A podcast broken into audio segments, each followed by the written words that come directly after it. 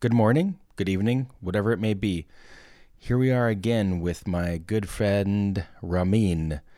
This is the second part of our long ass talk that we had a while back when he was visiting me. Uh, much to my surprise and Ramin's as well, that episode got a lot of attention um, from people from all over the world. Everybody responded to Ramin's honesty, openness, and his unique perspective on life, the world, living in America, and especially growing up as a metalhead in Iran. Uh, so much so that even Decibel magazine took note of it. And they featured Ramin in a short little piece um, in their latest issue. So if you haven't checked that out, you probably should. It is uh, very cool, and we were both very excited that that happened. Um, in other news, I've cut back a little bit on the podcasting because other aspects of my life have been overtaking that a bit. I've got a solo tour coming up in the Northwest uh, in May that I'm preparing for. I've got a couple mixing jobs in right now that I am working on heavily.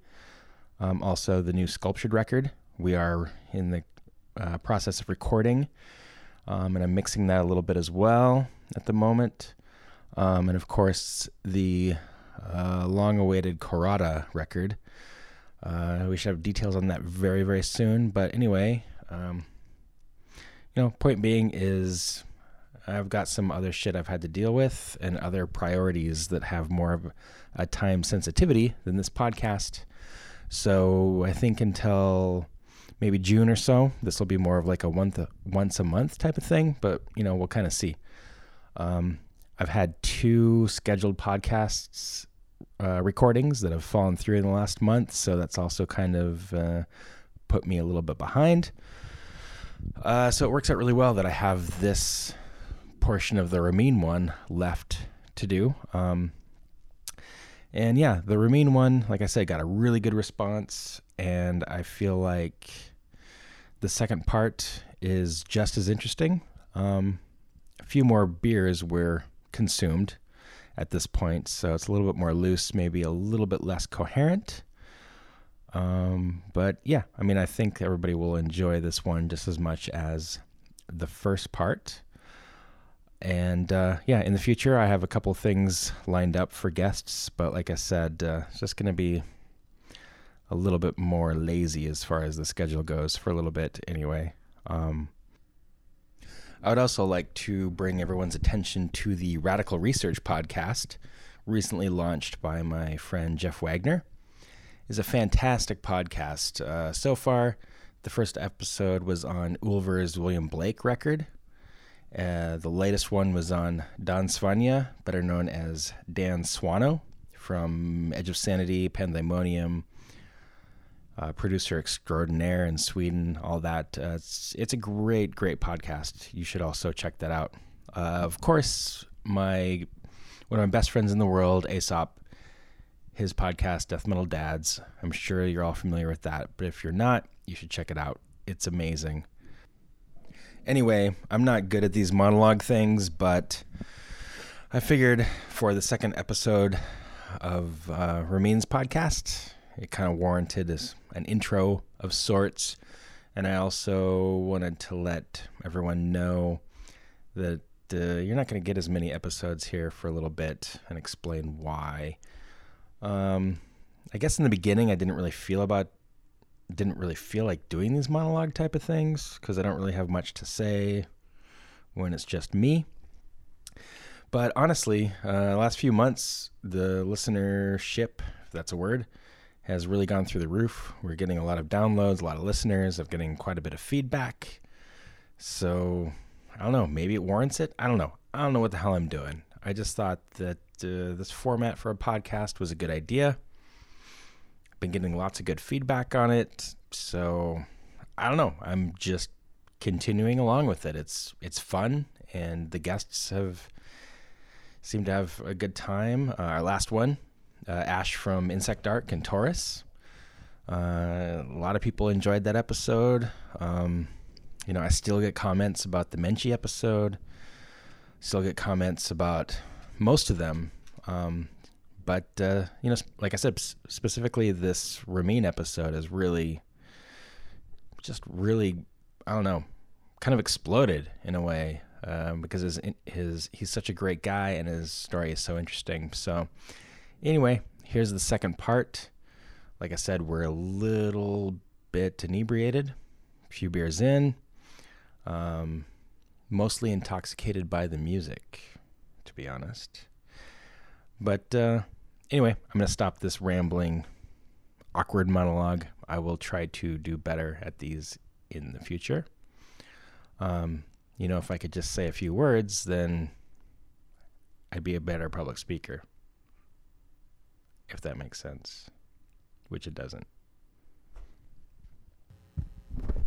Uh, so, anyway, uh, if you're in the Northwest, come see my solo tour.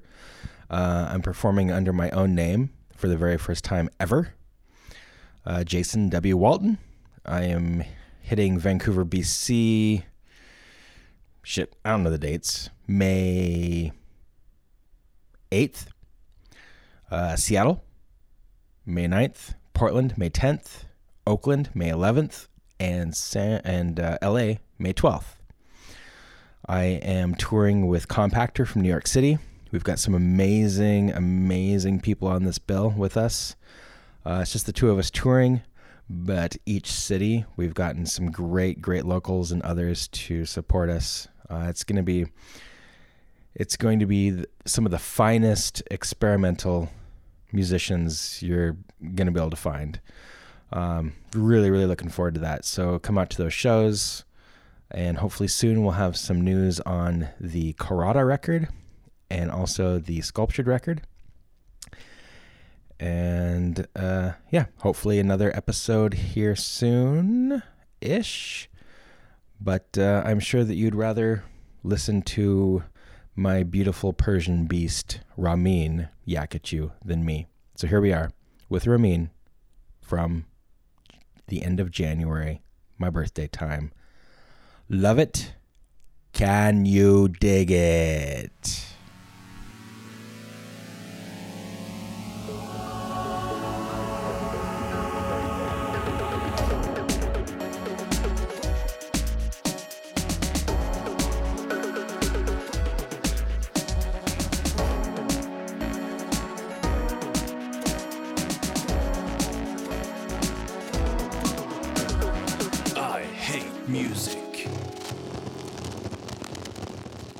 Hand me that bottle, Oh, please? Yes. absolutely. So we stopped by Edgefield today, Yes. McMenamins, and you decided to get a very special present Yeah. for tonight. I got this uh, barley wine from McMenamin's Edgefield here in Portland called Longest Night of the Year. It's a barrel aged barley ale, it says here, but usually that means barley wine. Um, it is a very respectable 11.5%. Sweet. Uh, and yeah, I've never had this before, but I really like barley wines, and I thought it would be a good celebratory type Yeah. of situation. So I'm excited. let's uh, let's Never- open this never- up. never had. try it. Never had. Yeah, you don't really know barley wine, huh?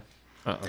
This might be a really bad introduction, but um, as of the last few years, McMenamins has been really good with their alcohol. It used to be that they were like really subpar. If you want to pass me your uh, glass there, I'll. I will I'll- pass you my glass. Yeah, pass me your glass. There you go. I will pour it for you.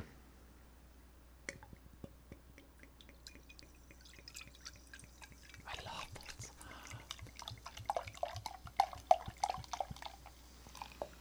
Okay. So So this is 11.5, so easy. easy. easy for you. I mean, when you love double, triple IPA, Yes. it shouldn't be a trouble. But I'm looking forward to it. But sometimes these things are super sweet. Huh. Um, So as I told you earlier, look at that Um, color. Yeah, it's beautiful. Um, the you know alcohol is also same as metal. It's completely prohibited in Iran. Yeah, and, I and shared this story with one of my friends. he was like, "So what's funny?" Yeah, I was I like, mean- "Actually, yeah, right metal, alcohol, like uh, dude, that makes it women have to cover themselves. Yeah. Like, what's what's to live for? Well, that's the fun part. Like, you don't follow the rules, and you just break the rules all the time, and that's Right. that's the that's the best part of it. Here, smell this before you take a drink. Smells very familiar, actually, but I'm sure I've never had this drink. But I think it's a smell barley. Yeah, I mean it's it's basically I mean it's aged in Uh huh. It smells like Hammerhead beers. yeah that I Like, mean the that's Hammerhead beers are just this is okay so what is it this is aged in something it says uh, aged in hogshead whiskey barrels okay. So the Hammerhead does a Hammerhead lot stuff. of yeah yeah. they aged so but still like what they do are not barley wines so what they do are like maybe like 8 9% at the very most Uh huh. this is 11.5 Okay. so Skull. skull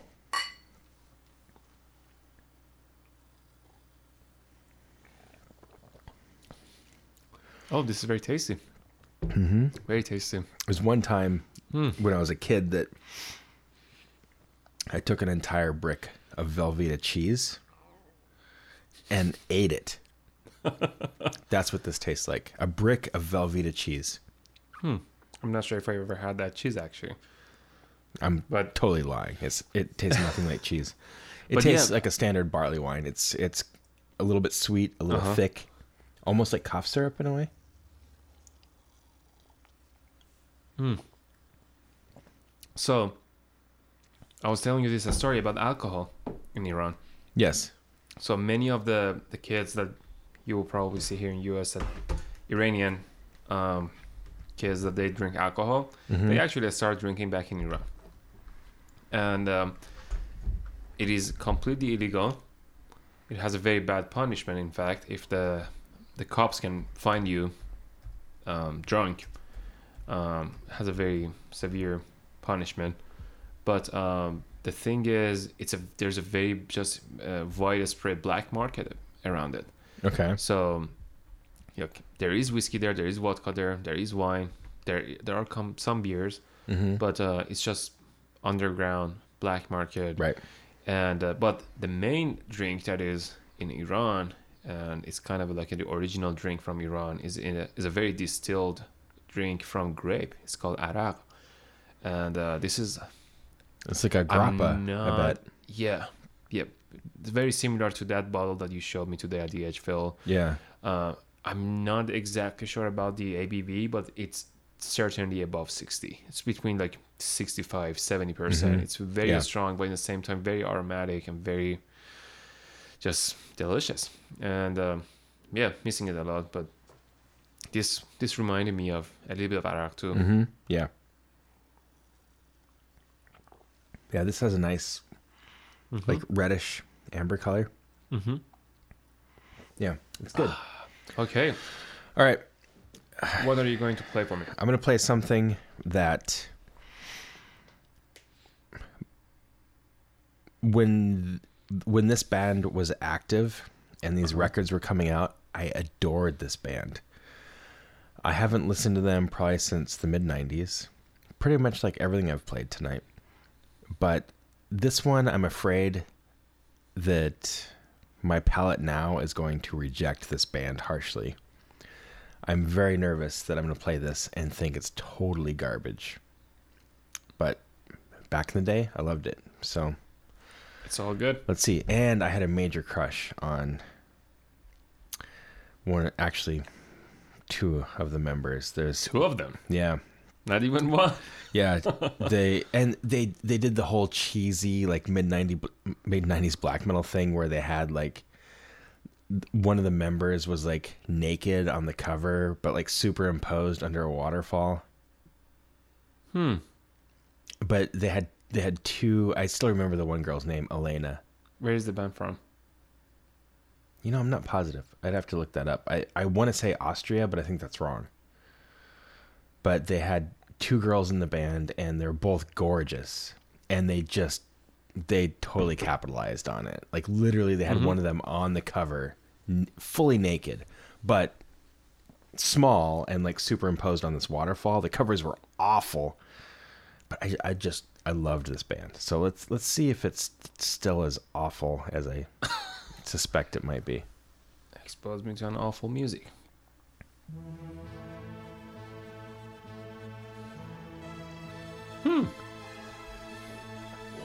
Oh no, this is awesome. Yeah. And it's not Cradle of Filth. No. All metal archives and see where they're from.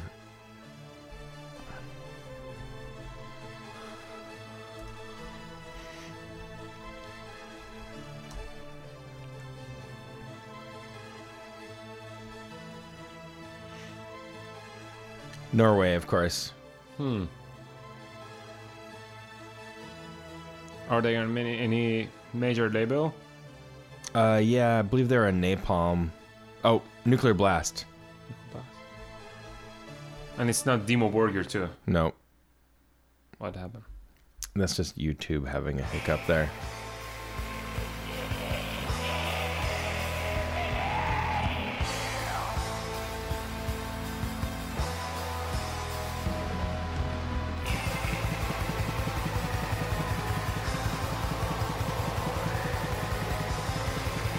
The cover I'm looking at right now has one of the members completely naked in a waterfall and the other member swimming in a lake naked. Well, I dig the riff. No, This this riff- is great. I don't. I'm not embarrassed with this at It's all. It's not This cheesy is- at all. no, it's awesome. It's totally 90s. Yeah, that, that's a bit much, but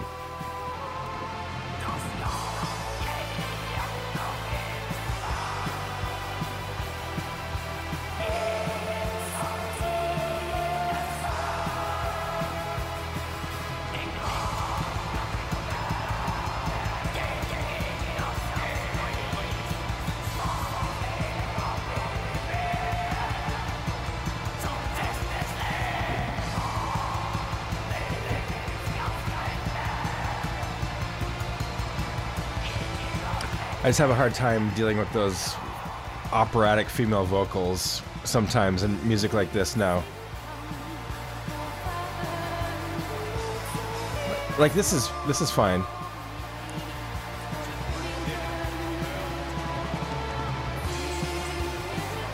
So I have a question for you. Yes. Is any of these girls um, that Kimberly that you told me? Kim Goss, no. Yeah. No, Kim Goss was in many Norwegian symphonic bands, but not this one. Not this one. Huh. But man, I just like I obsessed over this band. I think if let's see what Metal Archive says, but I think they had two EPs and one full length. Oh no, they had another full length that I forgot about that was awful. Oh, and and another one too. So two full lengths that I forgot about that were awful. Okay, let's look at the members and see what's up there.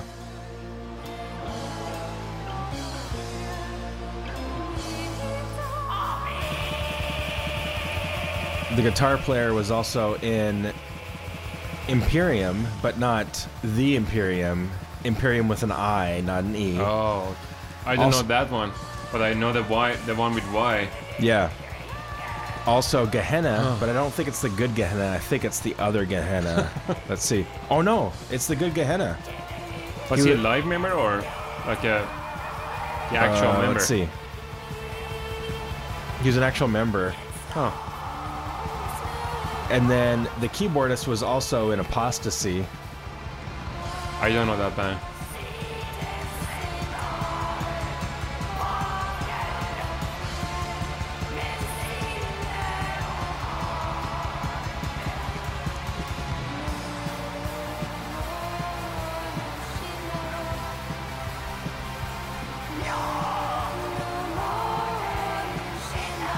Yeah, I mean it's it's a bit much for me now. It's mm-hmm. but the riffs are great. If it wasn't for the over the top vocals, I'd be like super into this. But it's a little bit much for me now, but man, the riffs and the keyboards are awesome.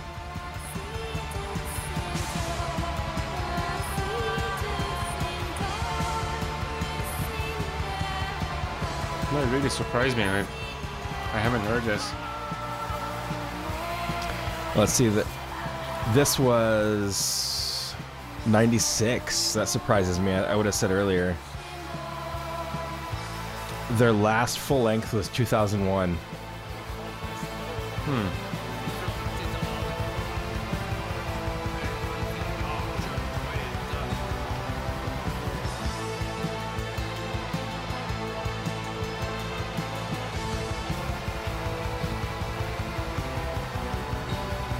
This makes me think of another thing to put on my list.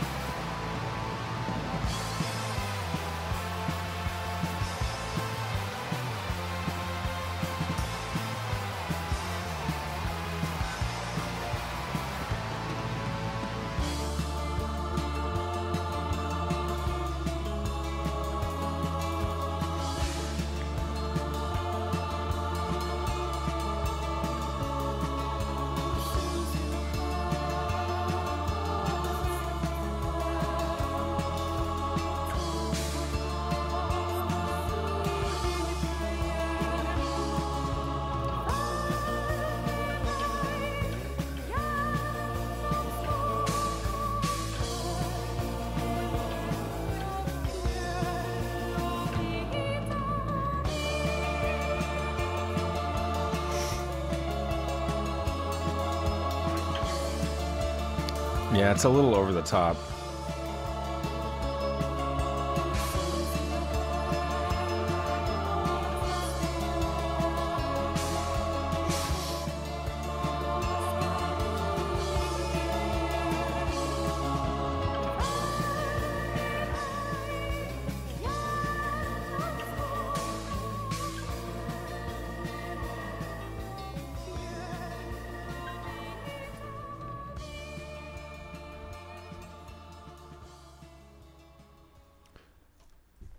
Yeah.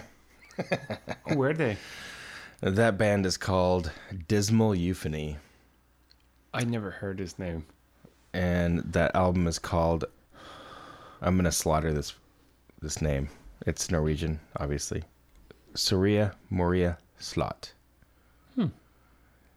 When I was super into that band, my friends and I called it "Sorry, Marie is a slut." but yeah, you got to check out this cover. It's not quite as revealing as uh, maybe I led you to believe, but still, Um. Oh. I- see the girl now. yeah. And on and I could be wrong. It might be the their- it might be the EP. There's a, they had an EP called Spellbound, but I I swear there was at least one record where they're like fully naked on the inside of the record. Wow. Yeah.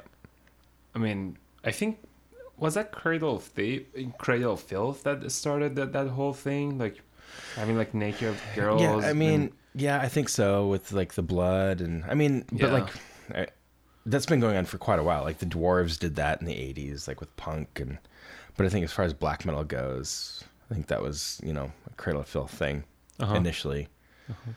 Um but yeah, like around that period of time was very much like people started like really embracing like female vocals and mm-hmm. like the operatics and like the romanticism and the vampiricism and black metal and it's interesting like you don't really see that stuff anymore Yep.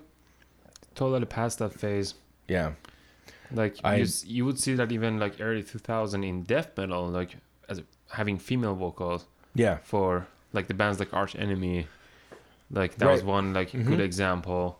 Yeah And then there were so many doom bands that they would do the dual vocal of Yeah. like one Like- lady just like, like theater of tragedy or Yeah. lacuna coil Draconian and yeah and uh, i just you know honestly like the stuff like lacuna coil and that stuff i just i can't stomach it yeah. it's just it's Well, Lacuna Coil is actually one of the, the worst examples that you can think, but Draconian, I don't know if you have ever heard Draconian or not, uh, They're from not Sweden, positive. but um, they were actually on a on a better uh, yeah. half than the worst Yeah. But uh, yeah, it was like I remember there was a time around like late, um, like uh, the first decade, 2000, around 2007, Mm-hmm. eight. The it was kind of like oversaturated. Like there were Mhm. so many, so many bands that they were Well, doing that just- like dual vocal thing. and it's not so much even the dual vocal thing it's for me it was more i felt like a lot of bands it was a novelty Mm-hmm. and i mean dismal euphony was like maybe one of the worst examples or best examples no uh, depending on how you look at it but it was like this novelty to have a female vocalist Mm-hmm. you know and it was like we're just gonna like scatter these like little bit of female vocals there to like have something that's different and it and it's almost for me it always it almost felt like so we're this black metal band. We're like mm-hmm. totally like outsider. We're totally cult. We're outside of the mainstream. But to give us like like back in the day like black metal kids really thought that they were classical musicians. I mean it's true. Like and it started in my opinion it started with emperor.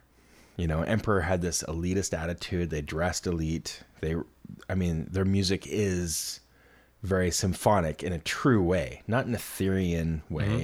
but in a very like true accurate way.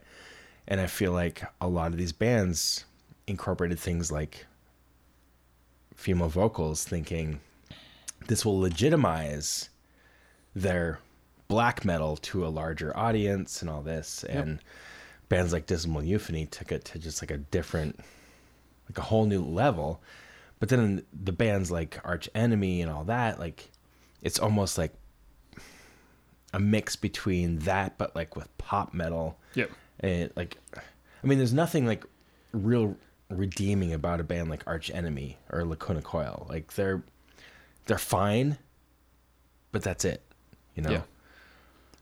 Well, um, about the black metal part of it, I have like an idea that I believe um, it was because it actually started again um, in the late '90s, and that was during the time that the whole black metal was just blooming and just Mhm. you know exploding and getting very taking the very first steps of becoming commercialized yeah and uh, it was around that time that like there were bands like many accused Dimmu Borgir as like one of those like bands that really commercialized right black metal i have but very strong opinions about yeah this but like you know in my opinion like bands like Dimmu Borgir like I don't like many of the Dimmu Borgir stuff but some of their stuff some of their like early stuff and also like the that album that they have in 1996 um again I forgot the name of the album spiritual black dimensions um, no, that must be the the one after that one. That uh, it has a song "Morning Palace." oh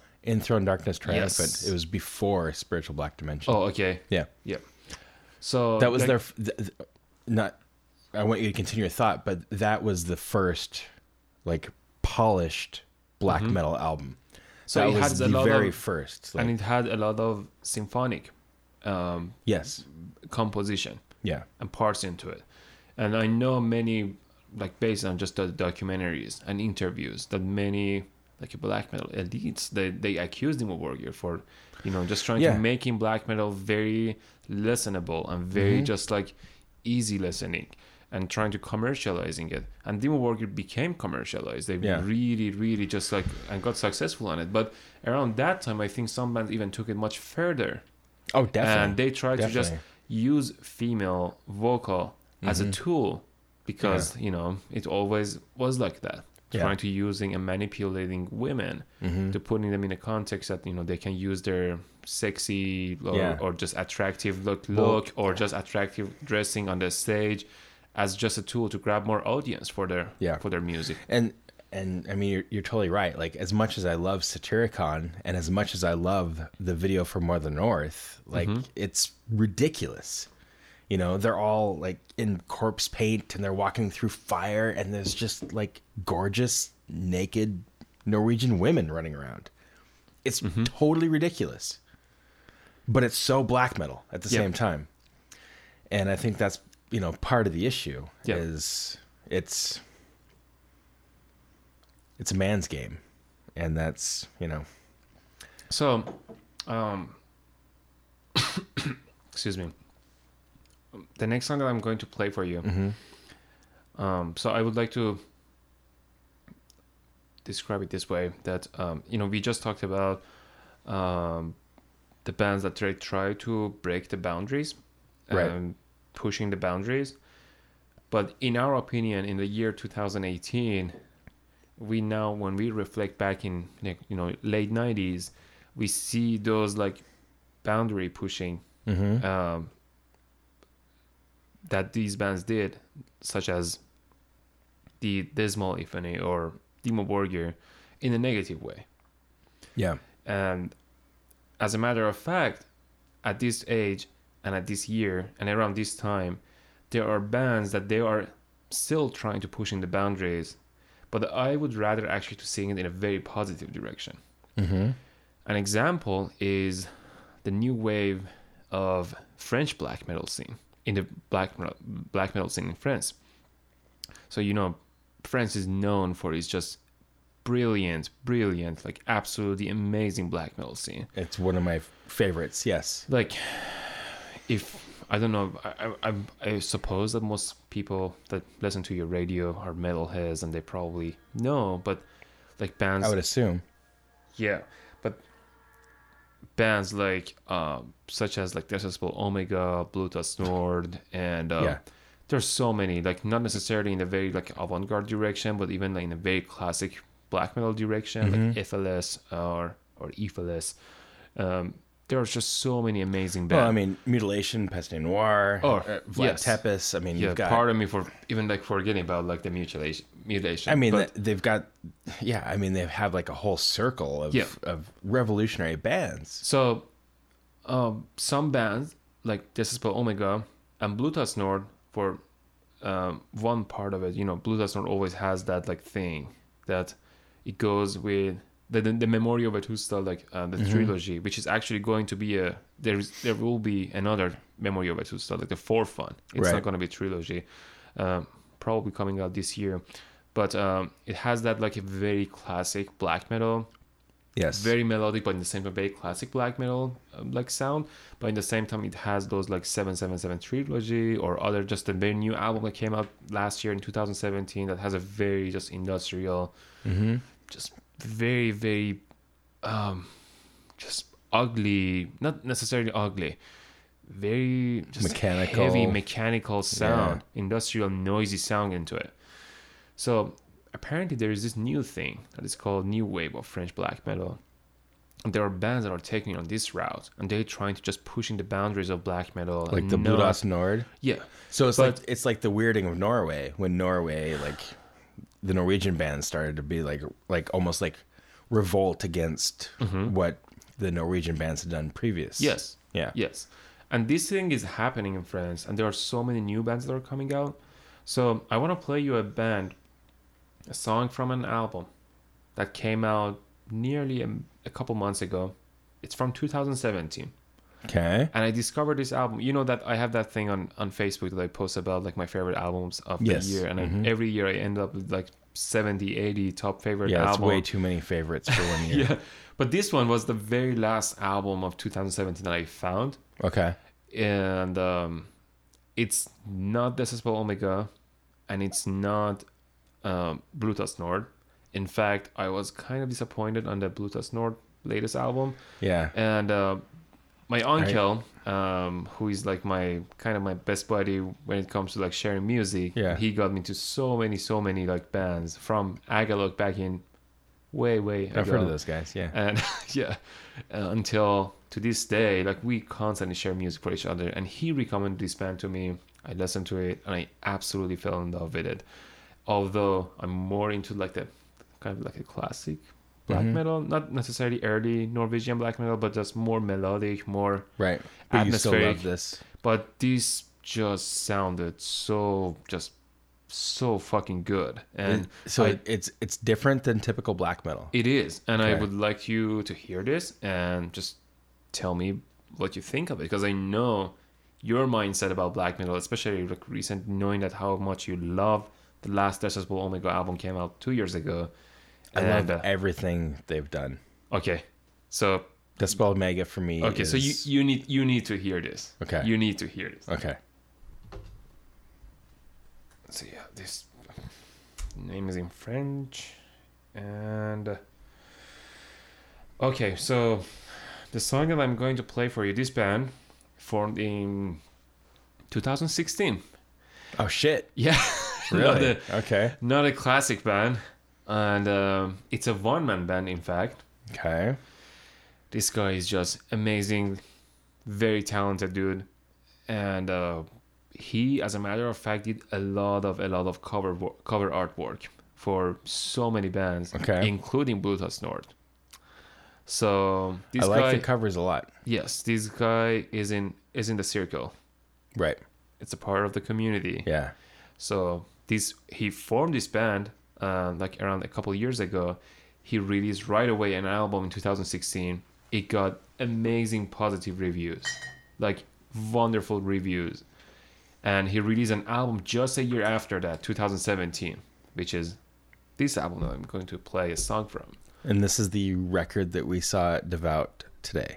Just today, when we were at the Devout Records at the Jeff and Stevie's Yeah. record store, we were looking through the vinyl and there was a copy of this. And I told you that It's the same going record. To, yes, I'm going to play you a song from this album tonight, So if I totally love it, I can run over there and get it. next Saturday, Yeah. Okay. hopefully. So, yeah, All right. here we go. I hate this already.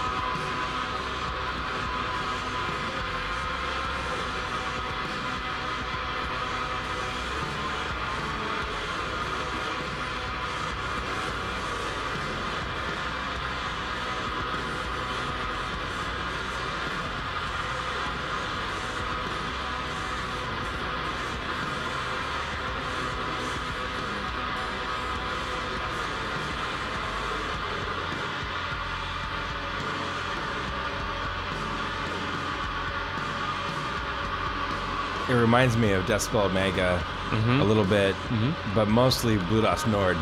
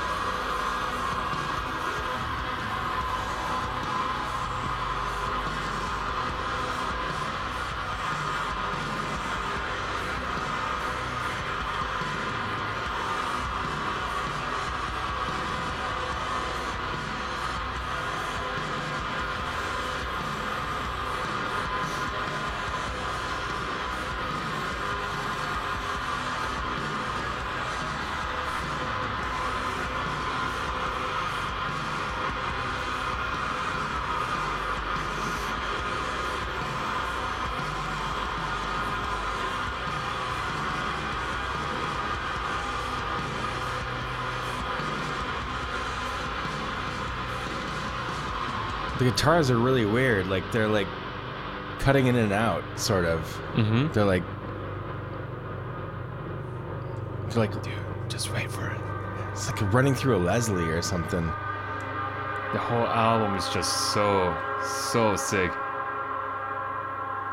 But this this is the last this is the last song on the album. Okay. The closing closing track.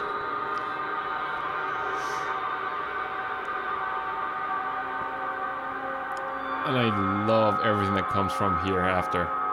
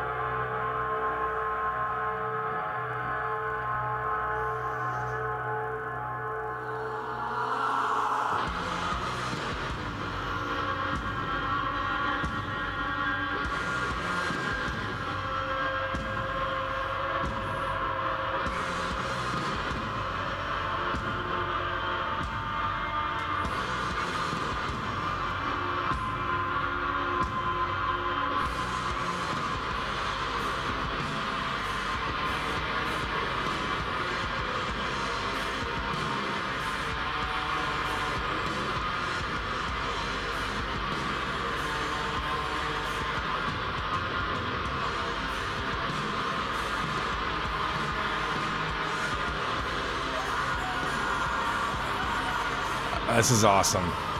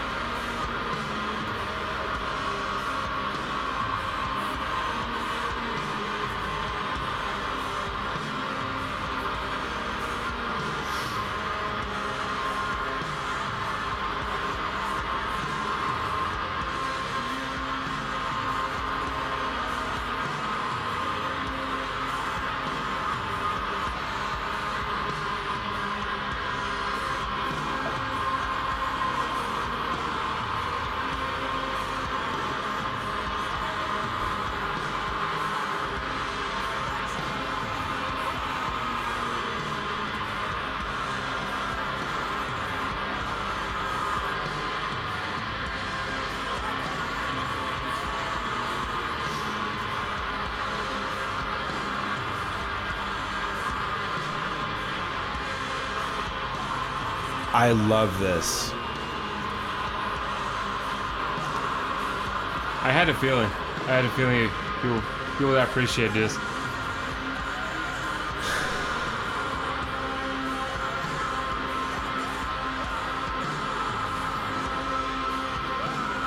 Dude, there are not so many bands these days that I I listen to for the very first time and I like headbang to it. Yeah. And I remember the very first time I heard this song, like just closing my eyes and I was not in this war.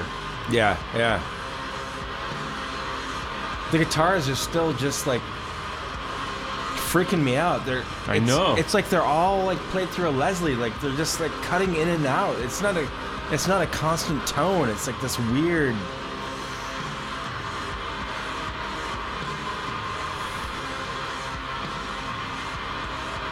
I just can't really describe how I feel when I hear this song. It's just I never experienced this before.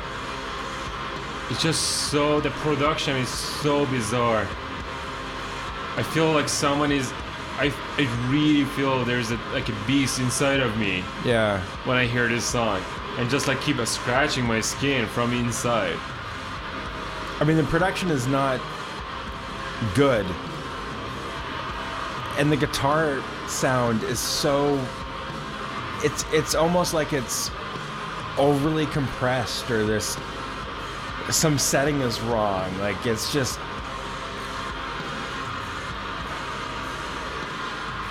that weird like pulsating that the guitars are doing is just fucking with my head. Uh huh. And it just doesn't end. It's on the same fucking riff for Yeah. like the past 40 minutes. Yeah. But it doesn't sound boring. It doesn't sound like Well, because the vocals come in, they kind of come out. You know, there's things that He knows how to do it. But yeah,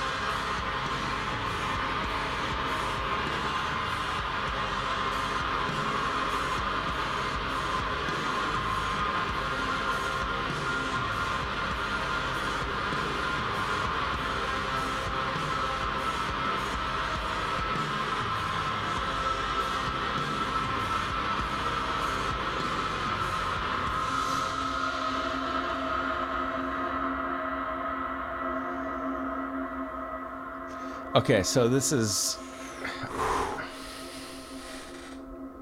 It's a one man band. It is a one man band. Does he really play all the instruments, or is it just Oh. like a leadership situation? Well, the last time I checked that on Metal Archives, it was just like one man as the So he the- plays the everything. current member. But I can actually double check that very very quickly. Um, oh, it's just like one person in the current lineup. But if you go to the album, you can actually see the lineup and uh, see who did what. So there were a couple guest vocals for guest members for vocal, not the instruments. This guy is called Dehn Sora. His name, his artistic name is Dehn Sora. He played everything apparently here, and there were a c- few people that did the vocal. There's one guy that played drums, and he did the artwork himself, which is a brilliant, brilliant artwork. And uh, yeah, and it is on Debemur Morti Okay. Productions, and uh, the same label with the Blut Aus Nord. Why didn't you get the record today? You saw it. You had it in your hand. I know, uh, but I got the Son of the Sleepless record. I, you know, I was in between these two, but Son of the Sleepless album was just a very special album to me, so I got that one instead. But um, so yeah, this band is called Throane, and uh, Throane. yes, Okay. T H R O A N E. And it Oh, okay. has seen some it has some somewhere. French names for their albums. I'm not even gonna try like pronouncing it. Right. But um, yep, he released two albums, 2016 and 2017. This one was from the 2017 one that came out like a few months ago, and uh, this was a very very last track. I mean, you kind of got the feeling the the psychedelic, um, very just like Mhm. obscure psychedelic vibe into it. Just imagine if you listen to the whole album. Like yeah. I chose one of the kind of a slower songs, and uh, but the whole album is just brilliant. Yeah. I love that. black metal. That was really great.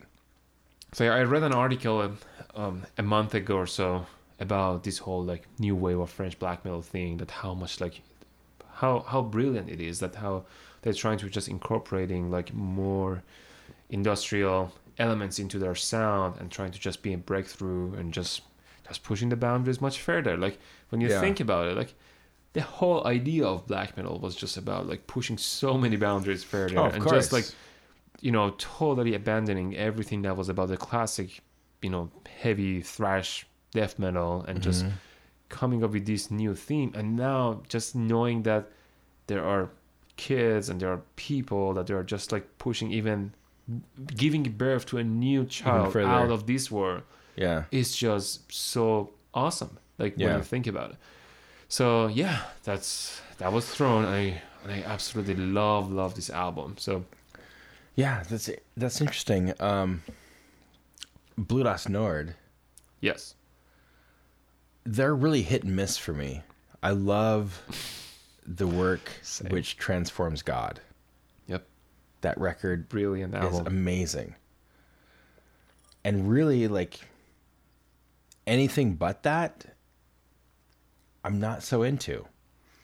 I feel like it's really dull, repetitive.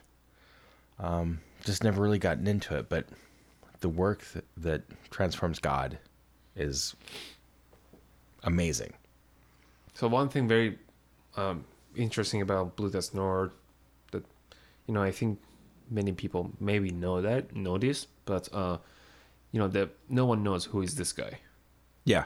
Dust Nord. Yeah. So he's completely, absolutely unknown to to the public, right. and he's he's active since early '90s. So it's been 25 plus years that um, he didn't expose his identity and um, to me, well, he was a life changer for me in terms of like how I perceived like a more intense side of black metal because um, I was into like Immortal and Burzum and like so Mhm. ma- so some some of those like very known um, Norwegian black metals and then when I heard Blut Aus Nord for the first time, I actually have always been more in favor of the Memoria Vetusta side of Blut Aus Nord rather Mhm. than the 777 like cosmology and like those like very industrial side. Right. And as a matter of fact, I like same as what you just described, like the very last album that they released in August or in um, September,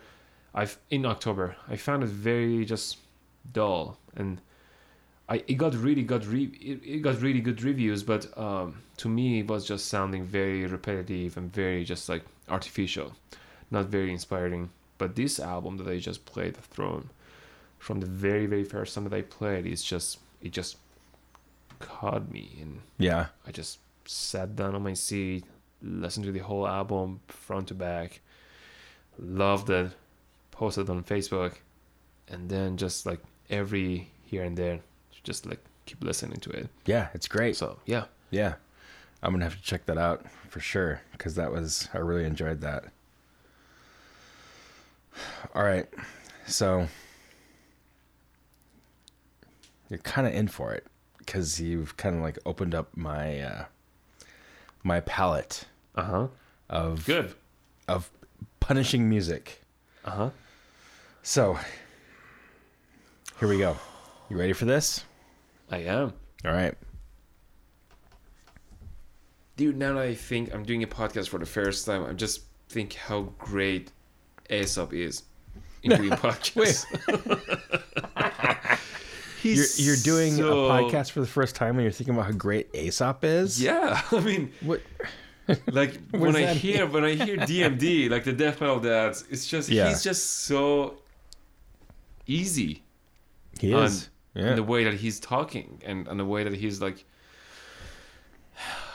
he's not stressed out i'm not stressed out but i'm just like should i do this should i play this song should i not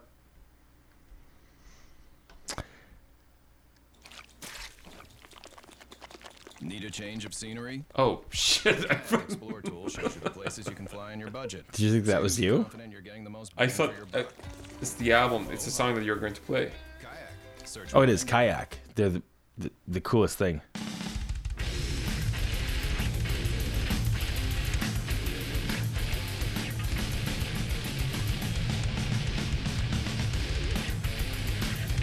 I passed this record up today and I should not have.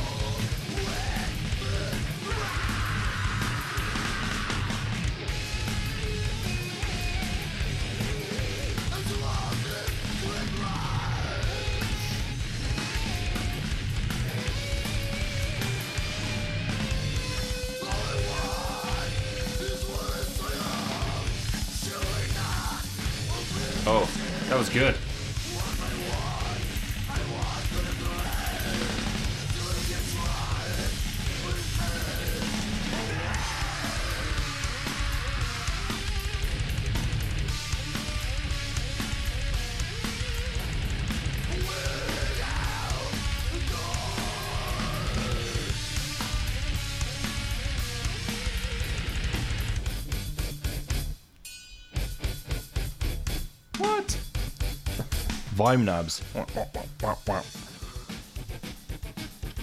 oh wow Right?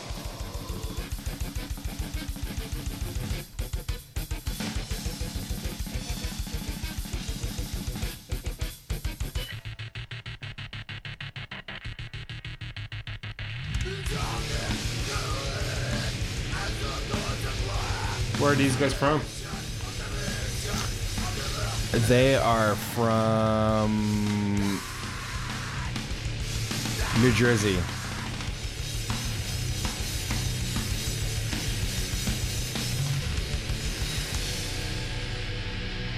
Hmm. The last record store we were in today, I picked this up. I breathed heavily and I said, Oh, to you. And I held it up and I put it away. And I should have just grabbed it because I've never seen it before. I mean, you should. I was so just happy to find that Moonsorrow album, but Yeah. probably didn't pay attention. I really want to go back and get this. Yeah, We can go to tomorrow.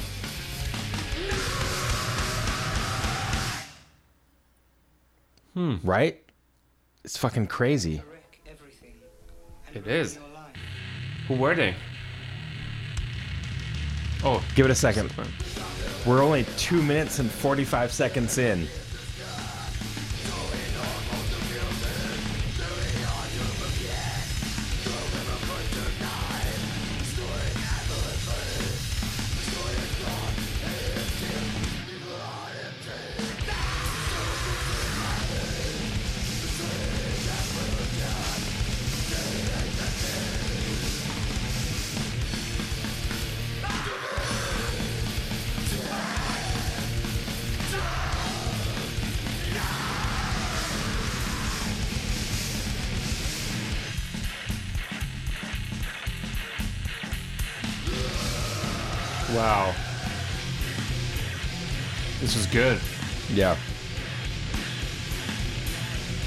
New Jersey.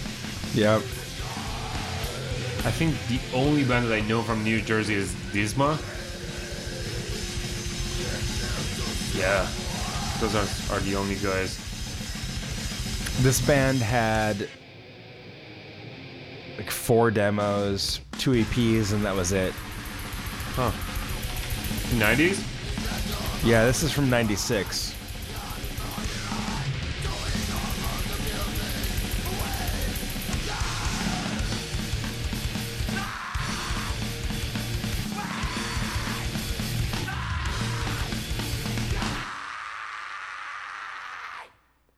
Wow. Yeah. That was rad. So The thing with Human Remains is they did a lot of the volume swells, like this, like really fast volume swells. That's what that is. Volume swells on the guitar. Like you never really hear that with any other band, but they did this a ton. Are they called Human Remains? Yeah, Human Remains. This uh, this is using Sickness as a Hero, which is an EP from '96, and it is like, aside from demos, it's really the only thing they ever did. Huh. But listen, like, listen to this lineup. So they have obviously bass, vocals, guitars, two guitarists. The drummer, Dave Witte, you may remember from such bands as. You ready for this? Yeah. Okay. Birds of Prey, Municipal Waste, what? Burnt by the Sun, Discordance Axis, Hope Collapse, Red Huh. Rum, Argonauts, Brain Tentacles, Deny the Cross, IBU, King Generator, Publicist UK, Soil Work, Exit 13, Anodyne, Atom Smasher, Phantom Smasher, Black Army Jacket, Down with the Ship, East West Blast Test, Final Judgment, Hex Machina, Eoborer, Major Burns, Mental Picture, Mordor, The Anti Pockets, The Remnants, Well Aware, Alec Empire, Melt Banana, The Atomic Bitchwax. He's working really hard. He's been around a bit. Yeah. He was in Melt Banana too, right? Uh, it said Melt Banana Live. Melt so, Banana Live. Yeah. Okay. I love Melt Banana. I think they were on tour with Melvins a couple years yeah. ago, right? Yep. Yep. Yep. So yeah, this is Human Remains. They Human had the Remains. one Never heard of him before. the one EP on Relapse, and I I picked it up today, and I was like nineteen dollars. Put it back. I should have just grabbed You it. made a mistake. Yeah. Well, you started playing a black metal song, then I played a more obscure black metal, and now you played a, even a more obscure. Like uh it's not a more of a black metal; it's more death metal on the death metal side. So I have a song for you to play, um, to play for you. Okay. and this is in fact not even metal Oh no. but okay. it is a very very obscure song Okay. but obscure in a way that i i i call as a beautiful obscure not like too ugly weird obscure okay. um this is from 1970s 1970s. All right. yes I'm ready. so Ramones. a little uh I'm ready for the Ramones. Okay, so just a little bit of a story behind before playing this song. Um, so you know, my uncle is back in Iran, and Yes. I'm here. We haven't seen each other in five years now, Mm-hmm. and um, he has been my best buddy since when I was born. So he's just three years actually older than me. So my uncle and I are very, very close. Very similar, in yeah. a very close age, and uh, we got into actually a more heavy music around the same time together. And he would just go. He started more into like that prog uh, realm, like with Tool and Opeth and all of that. And I was in the death metal side, and then he got into black metal, and I hated black metal at that time. And then he ju- he would just like tell me just listen to this, listen listen to that, and I mean all those bands that later I became hugely into it. Yeah. And recently, um, he decided to again starting just sharing music more and uh, sharing music with me too. So we uh, started making having this group, this like a private chat group um, on this app called Telegram, Mm-hmm. and um, so he shared music there, and he can only actually share. So here and then in between, like when I'm working, um, I'll try to just listen some of his the stuff that he shares, and a couple of them were very good. A couple of them I didn't like really get the really get the message of the song, and this one just it was mind blowing for me All right. how beautiful and how strange it was. It is from the land of prog rock. The Czech Republic. That's right. you were you were guessing a very very neighbor country. Um, they're from England, Okay. um, London. I've heard of it. Yeah. They you played a couple times there, right? Yeah. Okay, so Fen. um, yeah, I know Fen. you know Finn. Yeah. It's- We shared a story about Finn just yesterday Yes, we did. in the kitchen. Yeah. About how. let's let's Okay, just just play the Fen song. So here we go. Listen to this song and tell me if you can guess. Okay. Mm, 1970s, psychedelic, prog, England. England. You haven't seen the sun in like forever, so you search for a beach vacation. Sunny beaches, sandy beaches, big beaches, small beaches, until you're lost. All the searching for fucking surfing beaches. dogs. Uh, beach, please.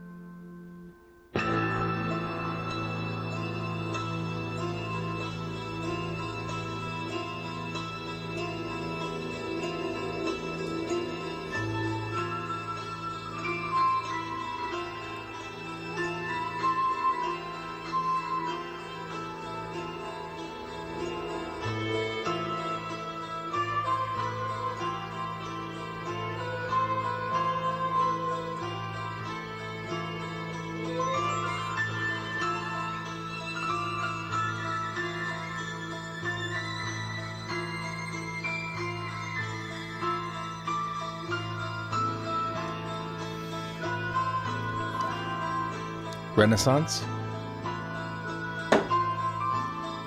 That's right.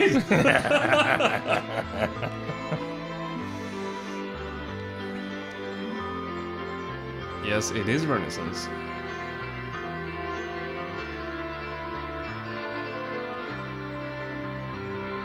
Have you heard this song before? No, I don't think so.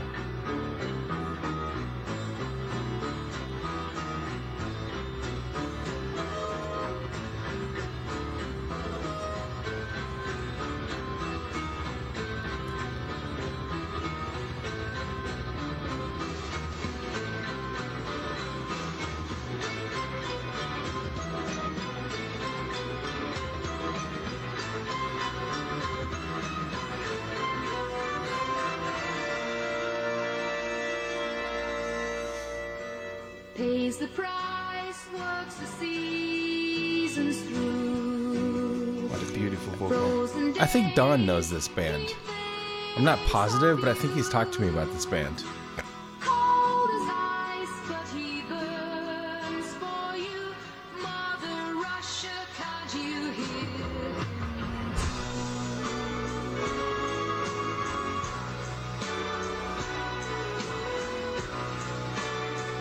I absolutely love this song.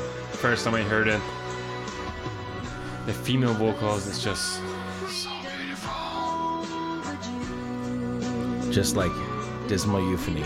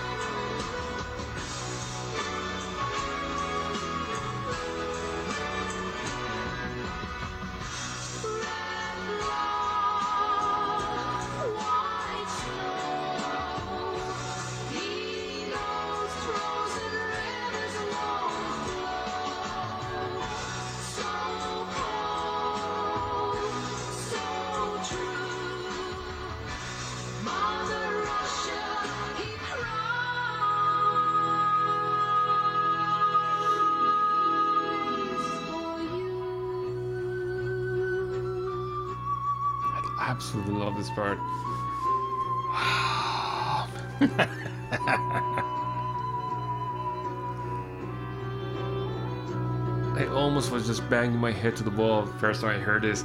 It's like how I just missed this song. Like I, there's just so much in 1970s. Oh yeah, no, it's overwhelming. is so beautiful music, such a beautiful music. But the But seventies, especially like this one, like the Renaissance. God, but seventies were amazing because it was there was so much prog, but there was so much punk too. Uh-huh. It was like two sides of the of the coin, you know. And the punk was such a reaction to Yep. music like this, but both sides were so amazing.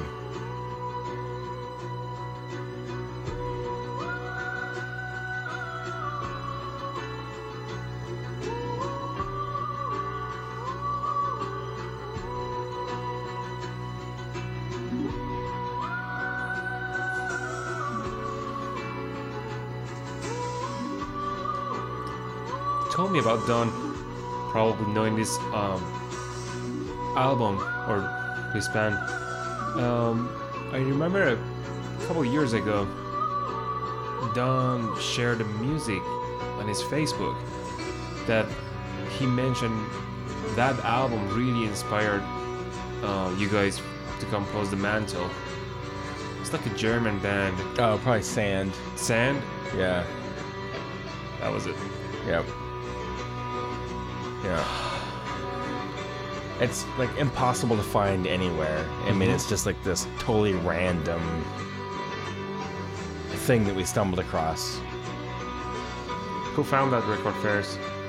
Um, not positive. But yeah, it's just like out of nowhere.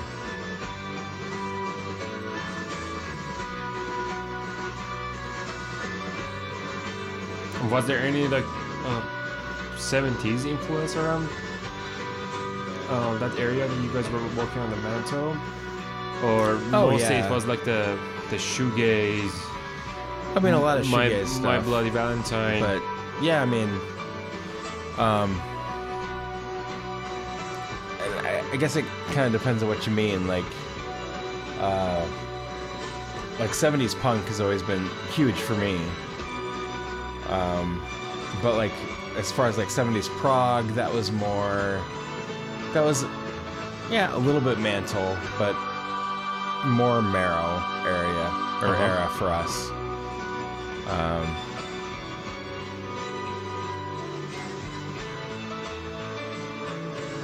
Don got heavily into prog. I'd say right after Marrow, or like After d- Marrow. like during Marrow, Uh-huh. maybe. Yeah. Yep.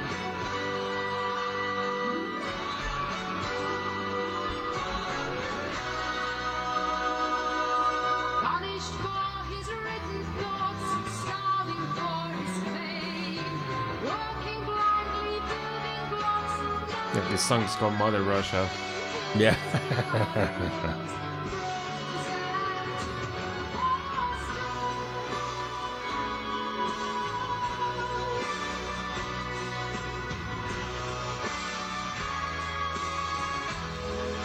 So how did you recognize this can be Renaissance? My father was in Renaissance. Mm-hmm. I didn't know that. Nor did I. You, uh, yesterday you mentioned that you really wanted to find a prog band called Renaissance at Cro- at Crossroads. Did I? Yeah, and I did so yeah, you did. No, No, you definitely did. I didn't. Yeah. oh, fuck. Yeah, you you said you said uh, I'd really like to find some prog rock. This band Renaissance, and so when you played this, I was like, it must be Renaissance. And you remember that? Yeah. Good. Good Yep. memory. Well, I was very desperate to look that Pink Floyd album. Yeah, it uh, didn't happen. Wish you were here, and Yeah. just It was Well- very unfortunate too. It's it's such an unknown album that you know, Pink Floyd. yeah, wish you were here. And like, nobody had it. I know. Such an underground. band. Yeah, it's so obscure. I, that was that was like the third release on DSP, right? Wish you were here. Um, third one. Yeah, Was, yeah. The second one was the Adam Mother Heart. Heart. Yeah, Uh, First one was The one Wall. Wall. No. Yeah. The first one wasn't the wall. the first DSP release. Oh, the first DSP. yeah, Yes. yeah, the wall. Adam Hartmother. And then No, dude. Wish You Were Here was before the wall. okay, so yeah, Wish You Were Here. I think it was actually the third uh, Pink Floyd album.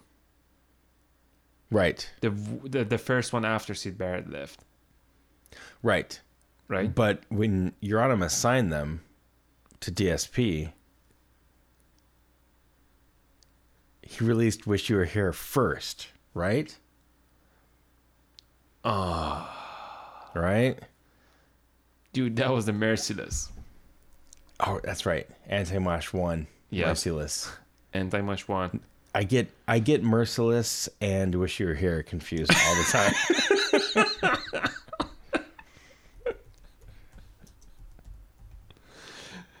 Yeah, we had this thing going yesterday about Merciless. Hmm. oh man. Okay. So that We had we had a very difficult time today. On beside of, you know, arguing around um Merciless and Anti Mosh One. And Yeah. Wish You Were Here.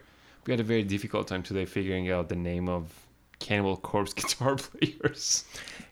Yes, and yesterday we had a very difficult time figuring out the worst band that exists right now. Dude. Anathema. Anathema is not the worst band that exists. They're pretty close. I mean, their the last album was horrible, but like, they're still pretty good. I got one of their vinyl today. I know you. It was like this weird kismet. I know. Like we're talking about it, and you're like, "I'm gonna buy this Anathema record." I'm like, "Didn't we just talk about this?" Dude, that album is just like I never seen a vinyl of that album, and it was just like ten bucks, twelve bucks. I really should have gotten that Root record. We have to go back tomorrow. We will.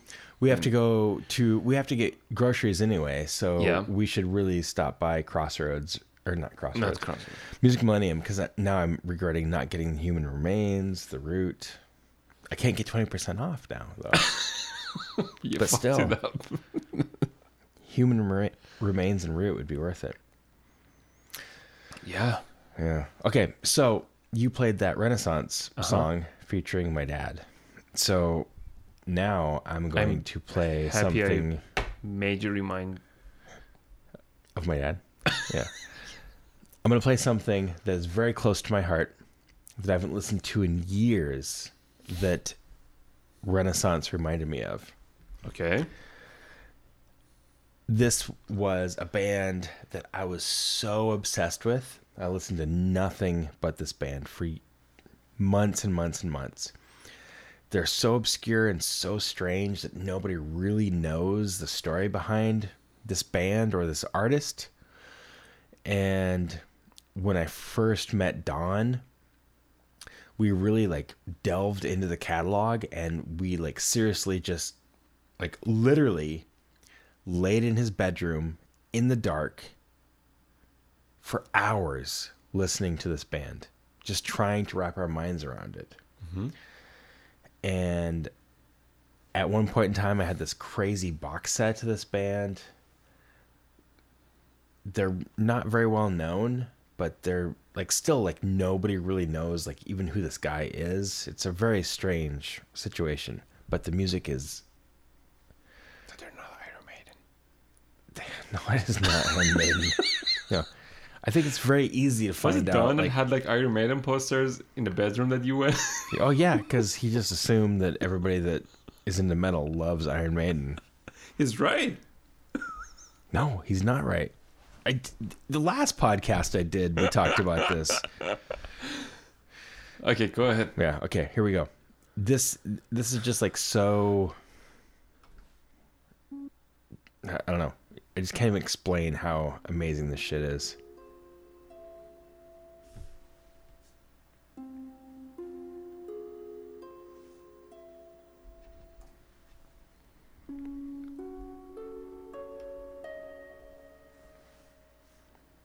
This is totally off script.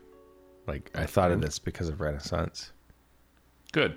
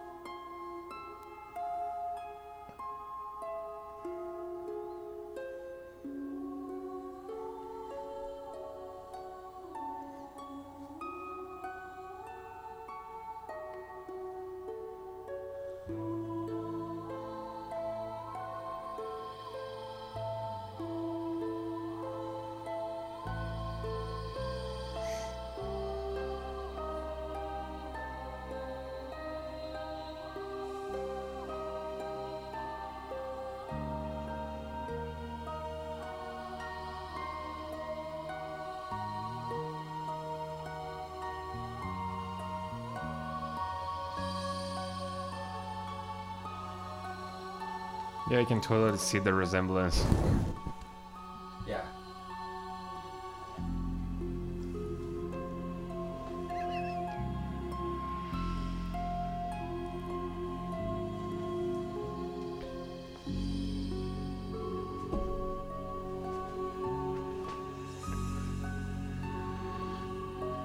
Where are they from? That's a complicated question, actually. There's no metal archives for you to check this. Actually, there might be, but it's this this. Okay, so it's one guy, oh, but I mean, he has a, an entire band, but it's one main guy. But he like splits his time between Slovenia and Italy. So, hmm. and he's really mysterious. Nobody really knows who he is. I have a friend that claims to have had dinner with him once, oh wow. but I'm not positive that he's not lying.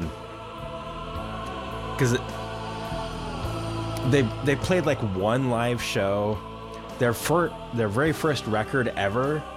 Like he put all this money into it, and it wasn't how he wanted it to be. So he like burned all the master tapes, and Oh wow.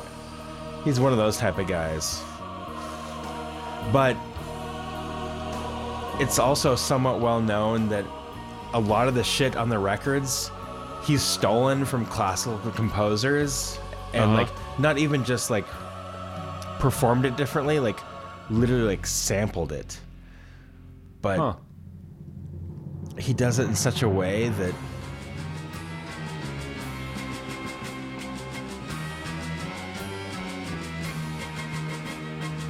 just wait to hear it till you hear him sing don and i literally sat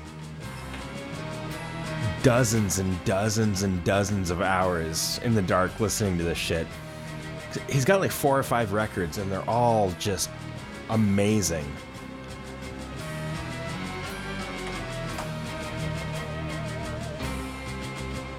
I really like this.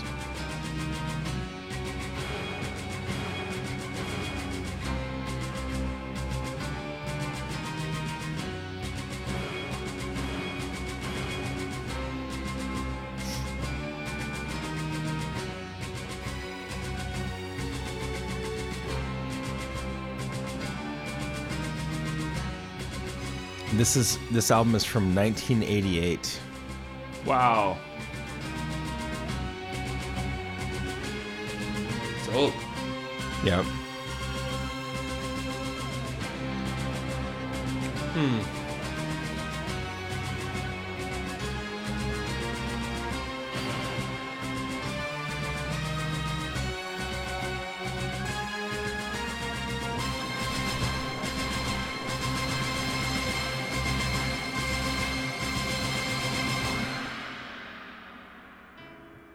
Don't trust him.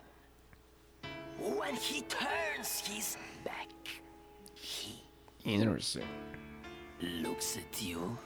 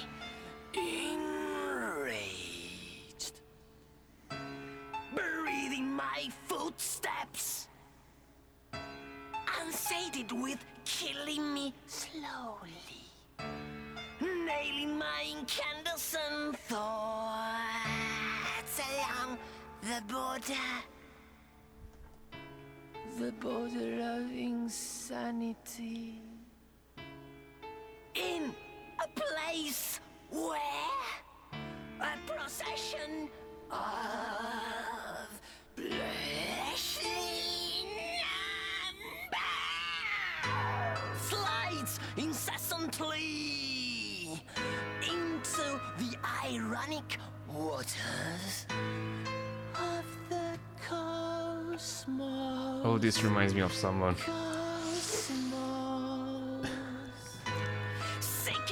This reminds me of a- of a band, in fact. The sense of the impossible. Wow. That was good. Yeah.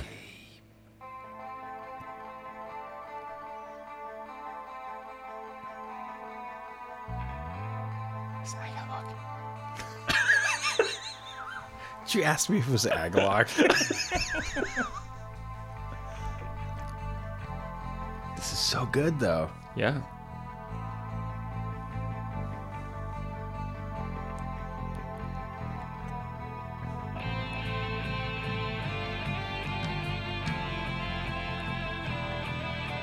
What?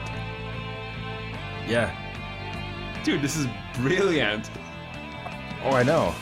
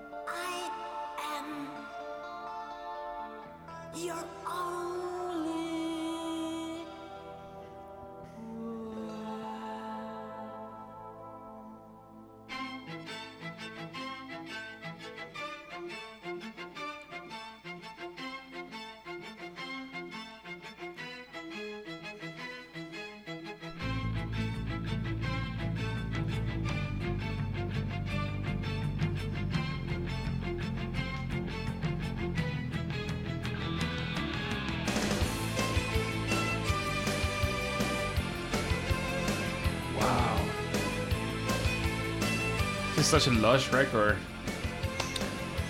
This guy, I mean, And it's just one guy. it's one guy, but he, I mean, he, it's not like he does all the instruments. He hired like a lot of people. He's got like five different records, totally underground, totally like nobody knows who he is. Like literally, like nobody can figure out who this guy is.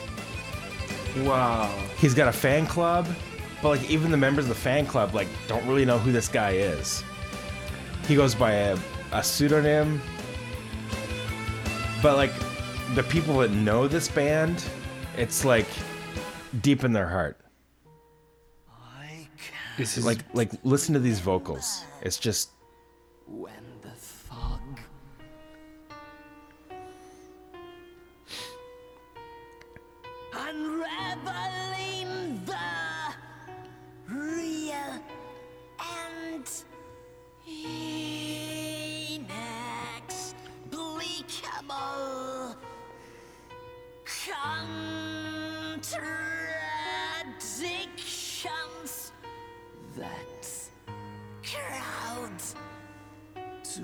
together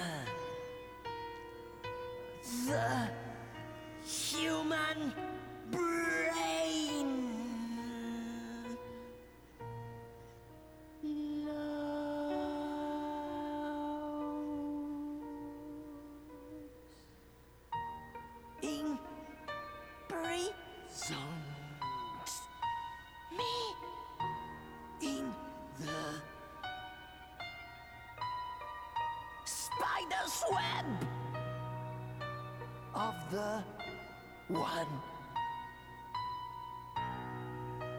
who touches the minds of the mad. Clubbing and chubbing the confetti of their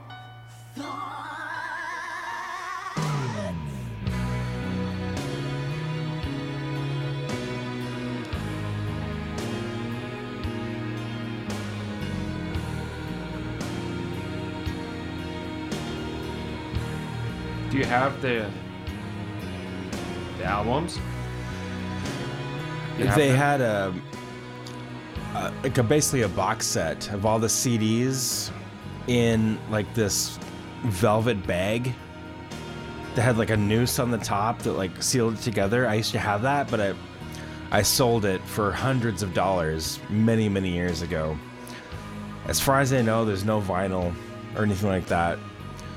Um, it's and that like that box set that I had was like impossible to find. Hmm. They're like one of those bands that just. I mean, it like literally nobody knows who the guy is. And even the label was like a label that this guy started. The fan club is like some girl claims to have known him, sort of it's all very mysterious. Nobody really knows the story behind this band. You can't find the CDs. You can't, there's no records. It's just it's totally obscure. I just absolutely love this album. It's amazing. it is. This album is one song. It is an hour long. It's called The Girl Who Is Death. And he's got, off the top of my head, four other records. And they're all equally as intriguing and devastating as this record. Okay.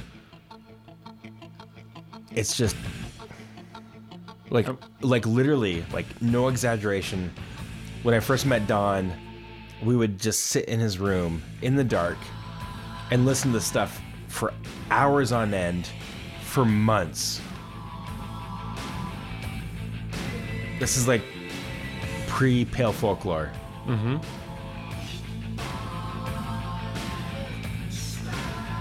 Because it, it's like goth rock then it's metal then it's like some kind of like piano lounge music and his vocals are just so expressive and everywhere No, it's very very obscure, and, but in the same time very very beautifully done. it's so beautiful And you, when was the last album came out? let me see if i can find out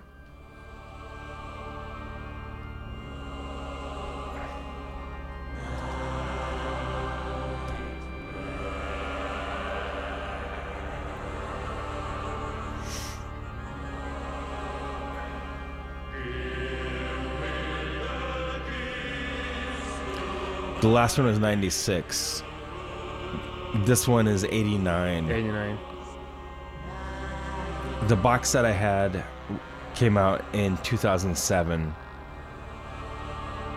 I see. and there's five full lengths.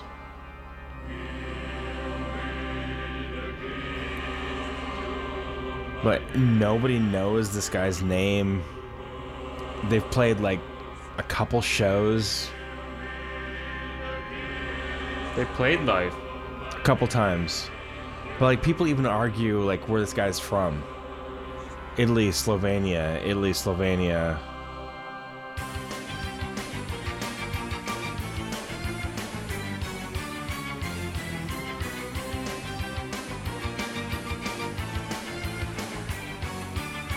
His music really reminded me of Renaissance, but his vocal actually reminded me of um, a German artist that would like to play for you.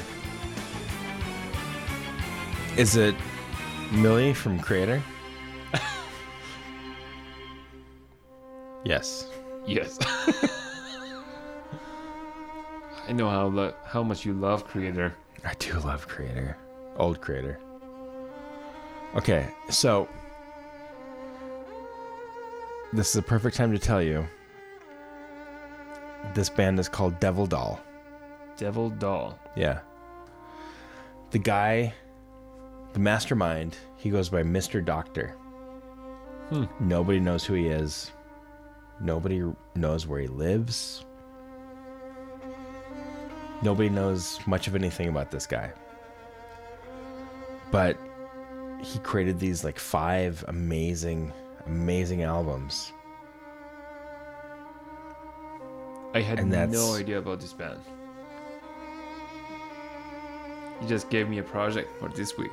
Yeah, I mean, like really, like these, these, all of the records are amazing. Yeah. and the people that are into into Devil Doll are like hardcore into Devil Doll. My friend Robert, Uh huh. he tracked down a Devil Doll T-shirt somehow, and everybody's just like, I mean, it's like the holy grail of everything Devil Doll is. Like, it's just impossible to find any from anything from this band, Wow. even knowledge, even like where they're from everything about this band is impossible. So yeah, it was. I love that. Yeah, it's so good. I really respect that. And this actually, this album is not even my favorite of theirs, but they're all so good. Like it just, it just keeps. Yep. It's just, it just keeps going. You know. Yeah. Yeah, Devil Doll, amazing. I I just absolutely love love this album. I'm gonna write it down. Yeah, the vocals. Devil Doll.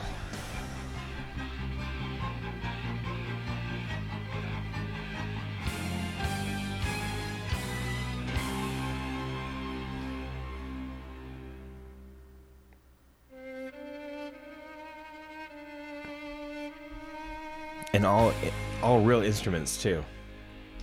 Mm-hmm.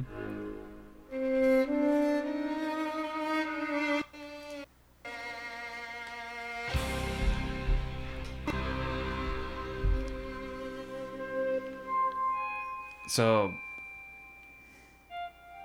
I'm gonna actually ask you a question I'm ready. regarding the next song. I'll give you three options. Okay. Do I have to pee really badly? Yes. Do I have to pee really badly? Yes. Should we take a break while Devil Doll plays so we can pee? Yes. Yes. Okay. Let's do it. Yeah.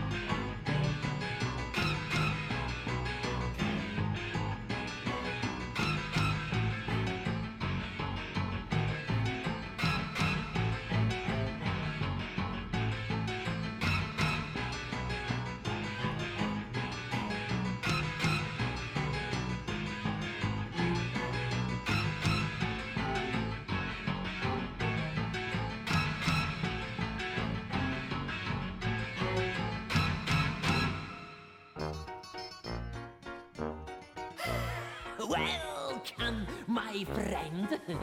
Here, whole generations of ghosts have raised their eyes and wings each morning to unbounded space.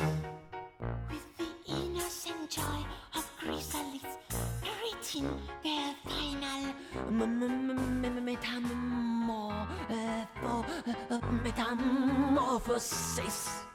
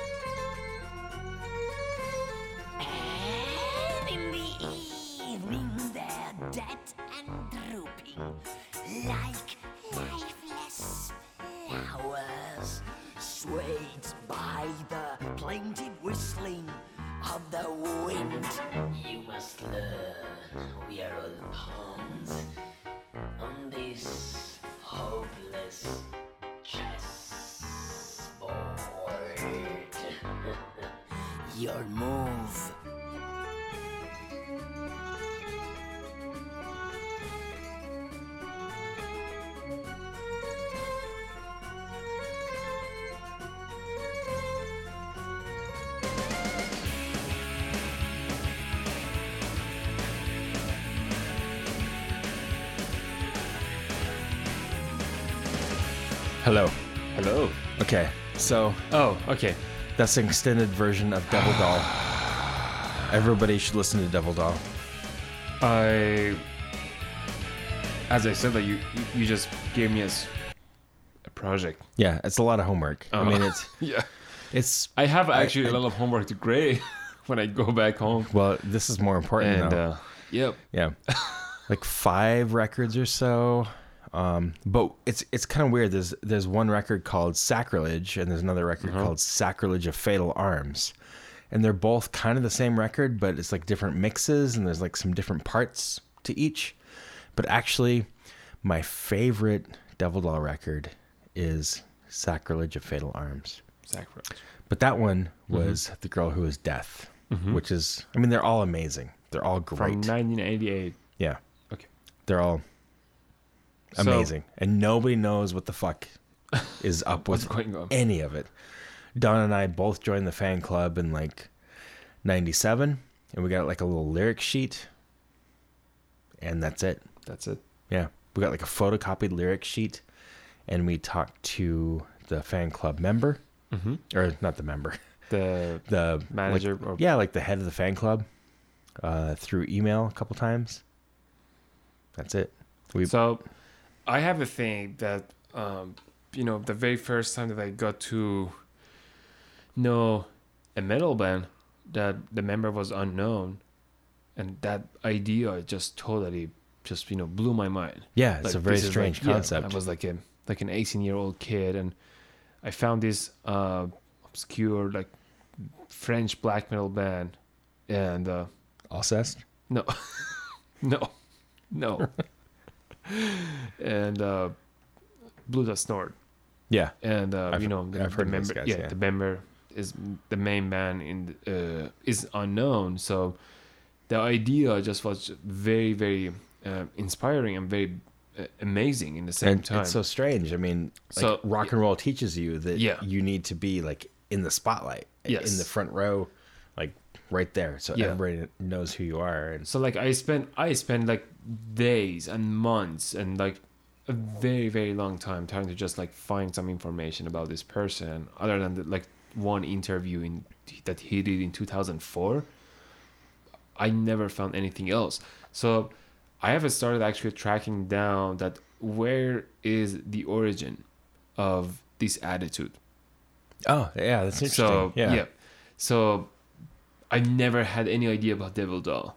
Um, This Mm-hmm. is like this was a brilliant help nice. Yeah. towards that like figuring out that question. Mm-hmm. So yeah, um, I have that I have that task in my life to Yeah. figuring out who was the very first musician that decided to go anonymous. Well, there's, I mean, there. Depends on how you look at it too. I mean, um, Devil Doll the guy I can't remember the guy's actual name. Mm-hmm. At one point in time, I knew his actual name, but he went by Mister Doctor. Mm-hmm. But I feel like there's been a long history of that type of thing, like a a pseudonym Mm-hmm. of sorts. Um, I feel like I, it's on the tip of my brain. I feel like somebody in the 70s or 60s was doing that too.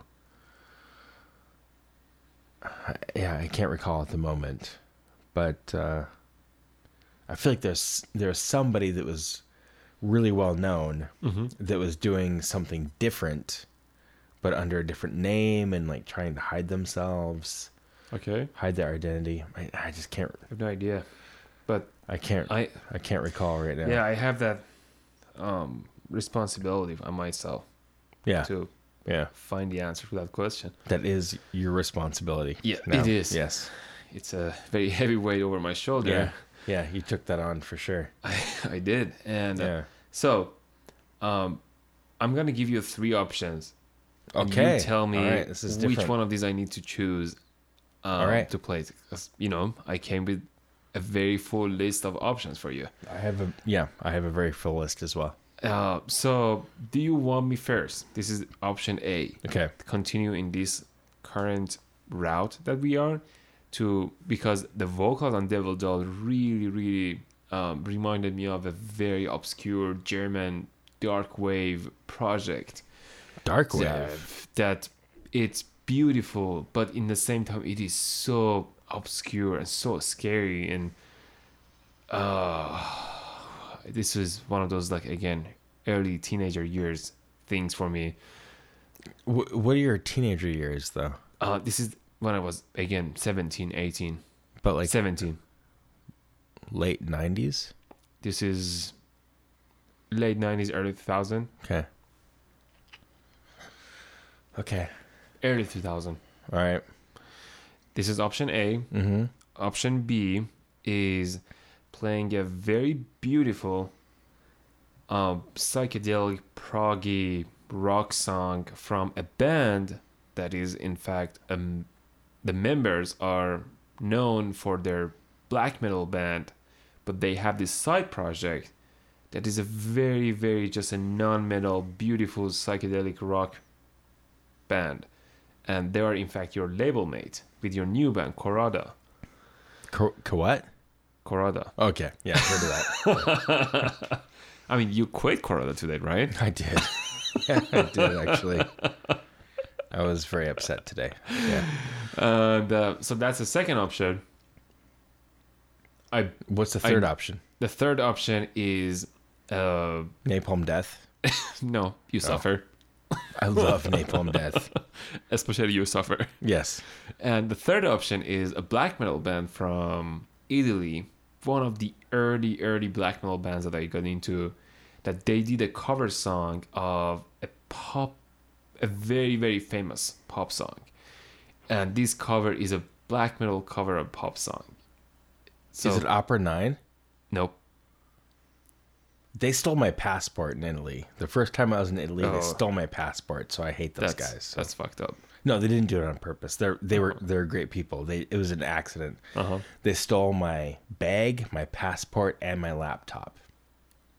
Very first Seriously? time in Italy. Yeah, Wow. yeah. But it was a, they they they just thought it was one of like some dude grabbed it thinking it was one of the other dudes in the band's l- bag. Uh huh.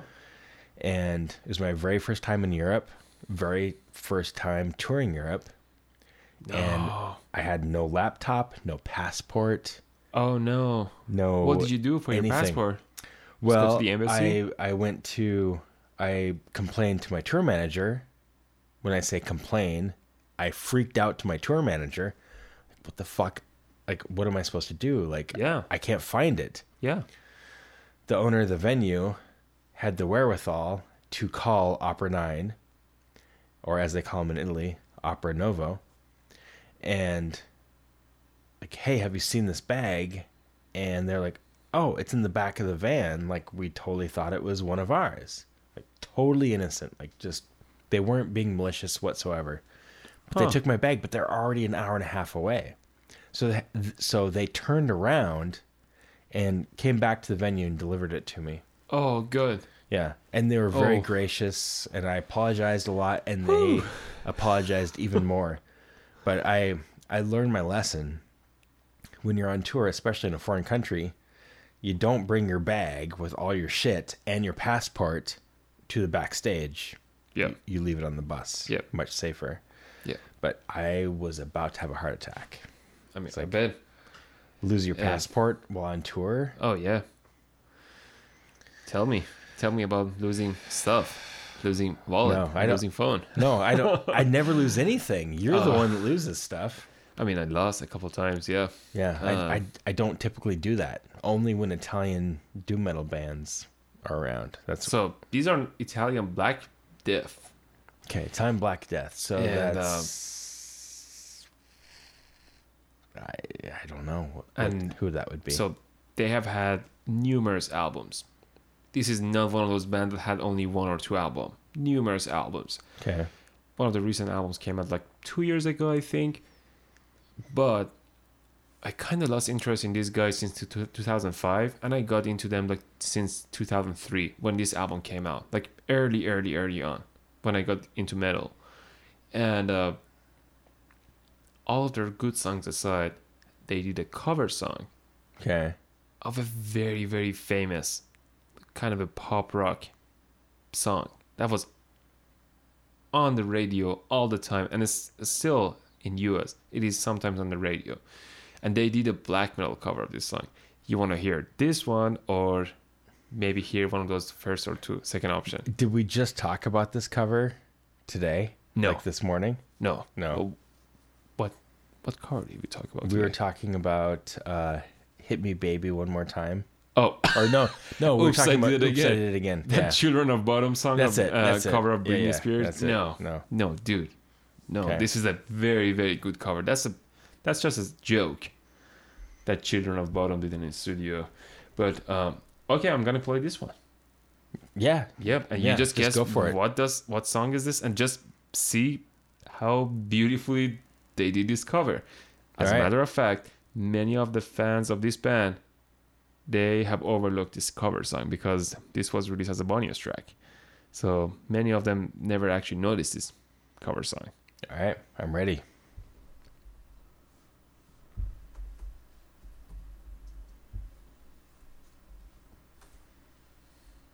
Are you ready? I am totally ready. Here we are. I'm gonna play another song after this for you, but listen to this one. Okay. Not this. I like this.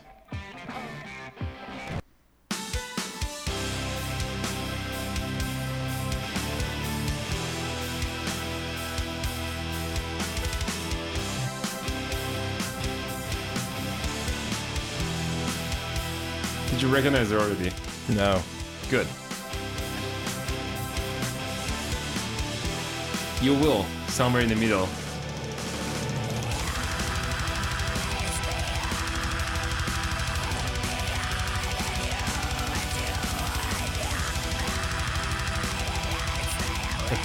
Just a pure black metal cover of a pop song.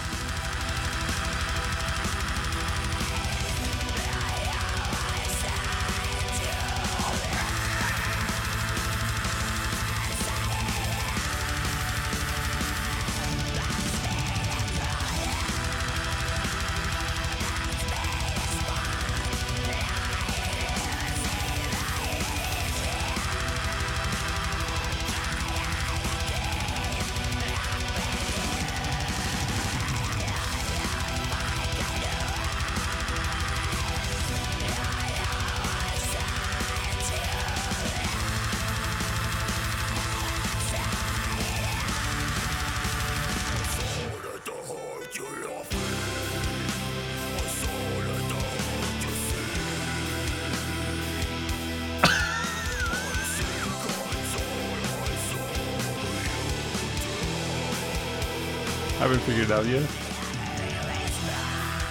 It's, I mean, it, it sounds like that song. I don't know. I don't know what it's called, but it's like Tell it to my heart. Or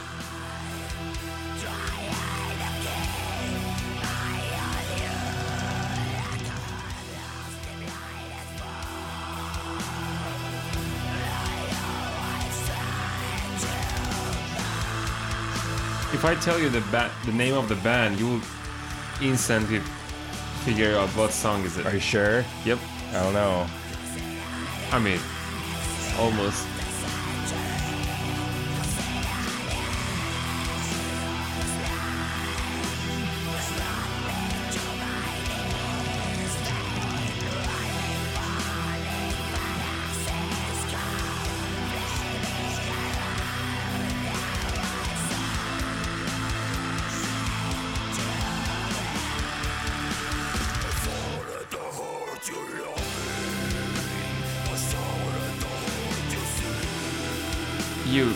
The band REM, Of course. and you know the song "Losing My Religion." Oh yeah. There you go. I can't hear it though.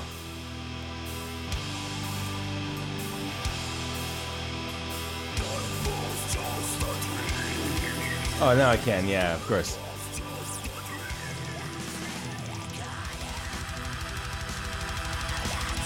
This is Graveworm from Italy.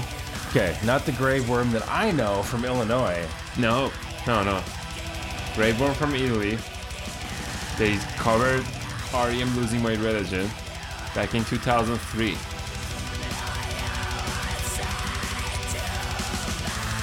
Oh yeah, I can totally hear it now. Yeah, that's nice.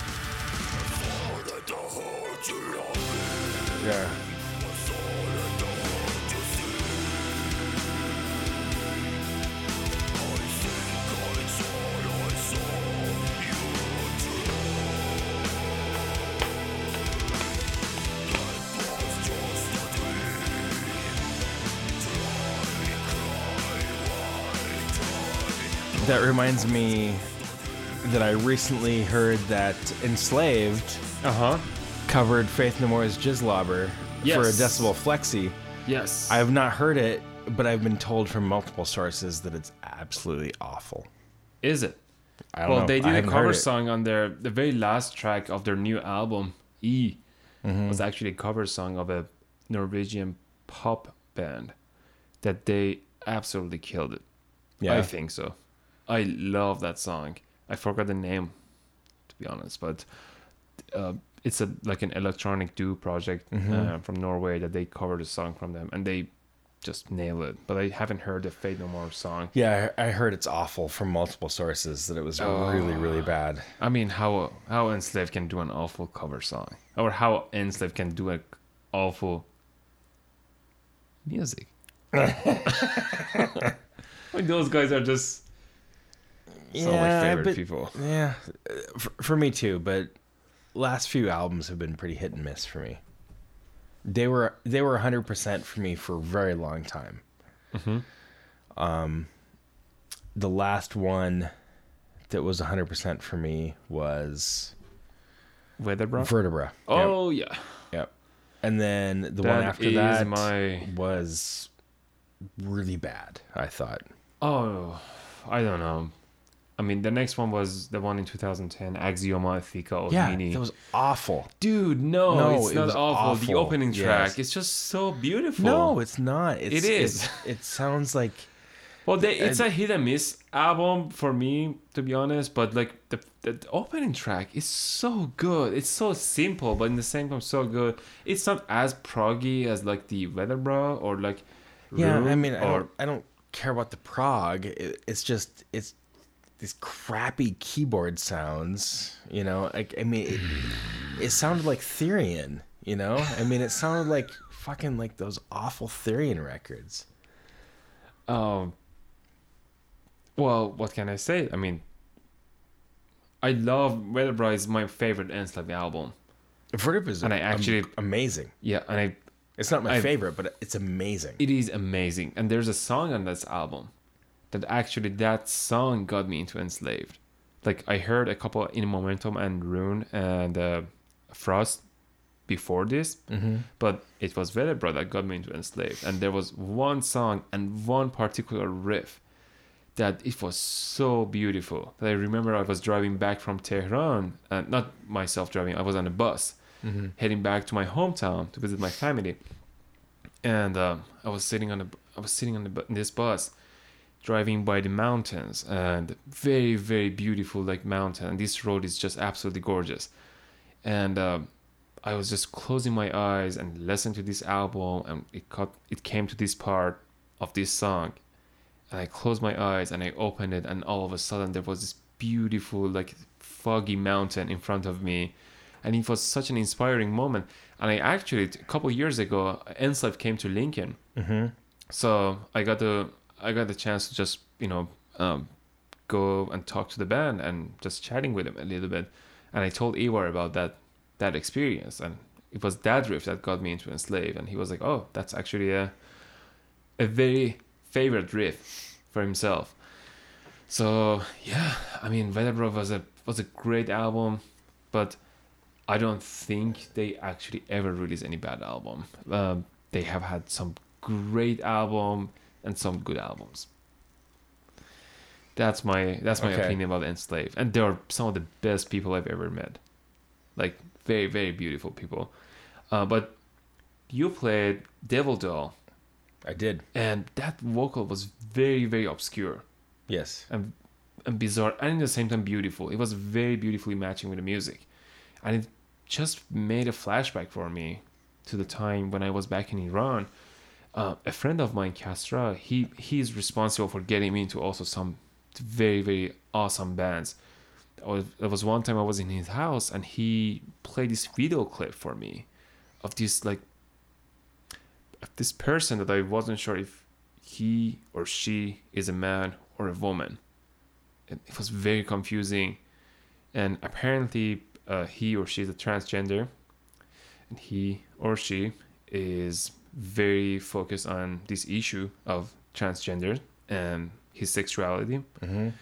And but the music is apparently, v- I mean not apparently, it, the music is very very dark, and uh, the vocals really reminded me of her vocals. So I am going to play. Okay. A you're, song. You're you're not gonna play what I think you're gonna play Tell me because if you tell me, I won't play it. On the Eric podcast I played who I think you're gonna play. From that description, I would think that you're gonna play. I heard the Eric with- podcast episode. yeah, Um, I doubted you played it, but tell me. Sopor Aeternus. Oh fuck! Yeah, Really, yeah. dude? that was the last thing I played on the. oh, I Yeah, I, I think I I totally missed that part. Yeah. I, it was. I believe it was the last song I played on the Eric podcast. Yeah. Oh man, I love Sopor Aeternus So and the Ensemble of Shadows. Yeah. So you're you're the second or maybe third person I know ever that knows who that is. Oh, Yeah, I I, I played something from his her first record. Very very first record. It was like the last the very last song of the podcast. Oh, I totally missed that part that you were talking about this. Yeah. No, I played because uh, when I was in Minneapolis, like mid 90s, Uh-huh. uh, Eternus was huge for me. Um, just because it was so strange and so I did I just didn't understand what Exactly. was going on. And the first few records are so just like weirdly electronic but catchy, and the Mm-hmm. vocals are like you said, like very much like Devil Doll, like just like so odd. Um, and like he she I I mean I think She, I think she yeah. uh Anna vocal- Anna yeah, Anna, yeah. yeah. Um she I'm friends with her on Facebook Oh. and Awesome. she posts weird updates about records. I mean her records go for hundreds of dollars. So I've never been able to like get like back in the day I had CDs. Uh-huh. Like I had her CDs, like no problem. But like now to try to find like try to get that shit, like I've tried. It's it's impossible. I mean it's hundreds of dollars. And she's got many, many albums at this point. But like on Facebook, she posts like bloody toilet paper from her hemorrhoids. you know, like. Yeah, I'm. You're you're literally like one of the few people that I've run into that know Sopor Aeternus. But yeah, Yeah. like the the Eric podcast, like the very last song I played. Do you remember what song you play? It was uh, the first song on the first album. I can't pronounce those albums because they're just really, really long Okay. German titles. Yeah. So in respect to just this conversation that we had, Go for it. may I play that song that got me into Super Alternatives? Yes, of course. This is a song. I'm I'm really blown away that you're playing Sopor Aeternus. That was Dude, That was something I love that- Super but I never shared it on Facebook or anything because it's just one of those bands that is um, so bizarre that I feel I got the energy and I got the message and I got the feeling, but it's so special Yeah. I cannot like easily just share it, just like throw it out and be like, hey, Yeah. just listen to this. yeah. Like, yeah, no, like, this is very dear to me. You heard the Remember tape. Do you know the Remember demo that I did like way back in the day? Like before Anonymous? Ah. Oh. Have you heard that? I don't think so. Okay, it's it's on my Bandcamp. Uh huh. It was like 95 maybe. Uh huh. And that was my friend and I and that was we were heavily into Sopor Aeternus at the time.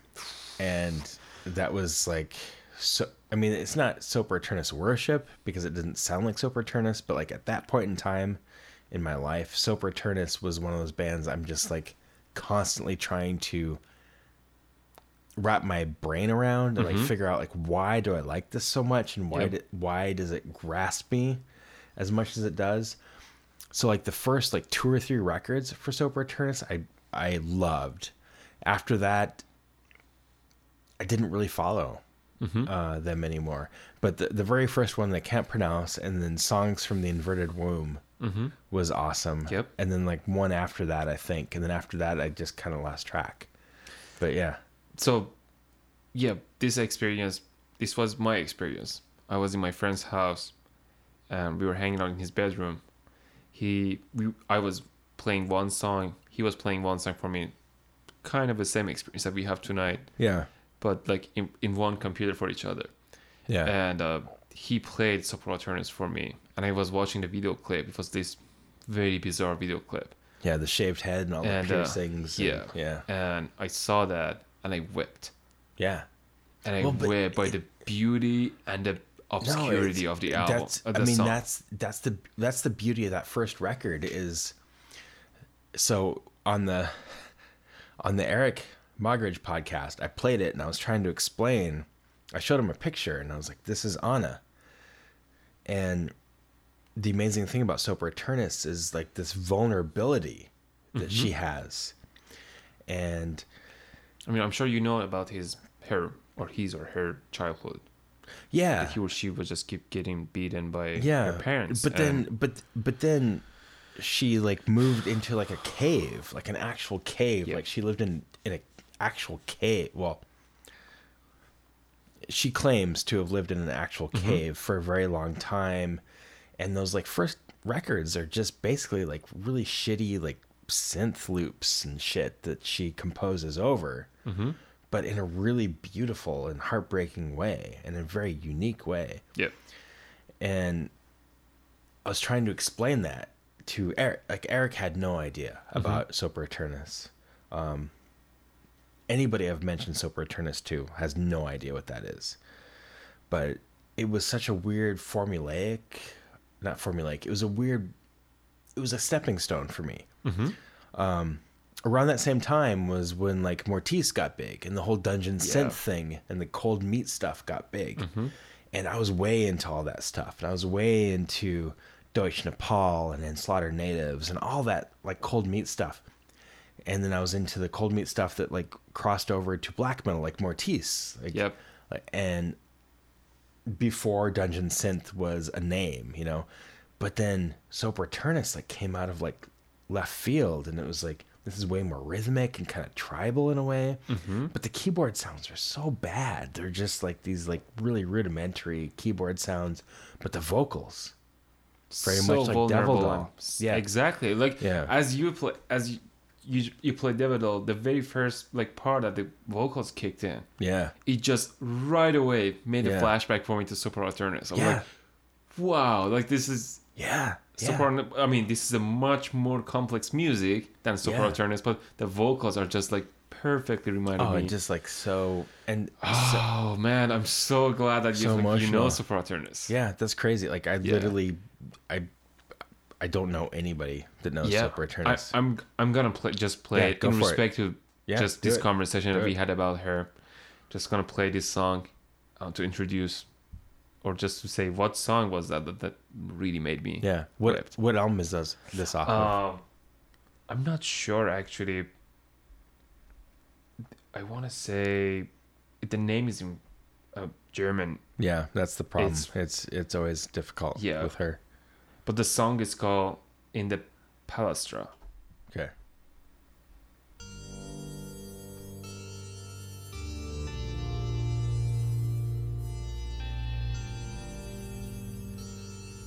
Cannot fucking believe that you know Sopor Aeternus. Oh wow! Like like literally, I don't know anybody that knows that shit. Seventeen-year-old me got hugely into this. Oh, dude, me too. I was, I was, nineteen twenty.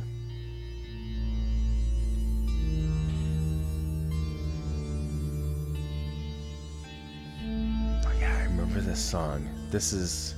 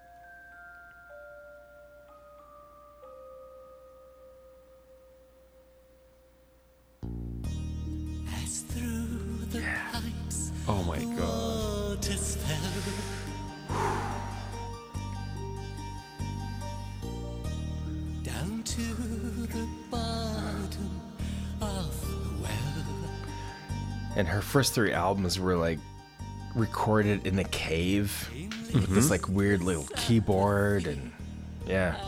Anna Varney or something like that, right? Anna Yeah. Varney, yeah. At the cold waters as he bathed. Anyone who hears it, they need to watch the the video clip too. Yeah. Oh my god, this part. And this is so much more advanced than the shit I played on the Eric podcast. The Eric podcast was basically the demos I played because that's like what I first heard. That first record is basically demos where, it's, Uh-huh. where it's just like really like bad drum machines and you know this is way more advanced. Yeah.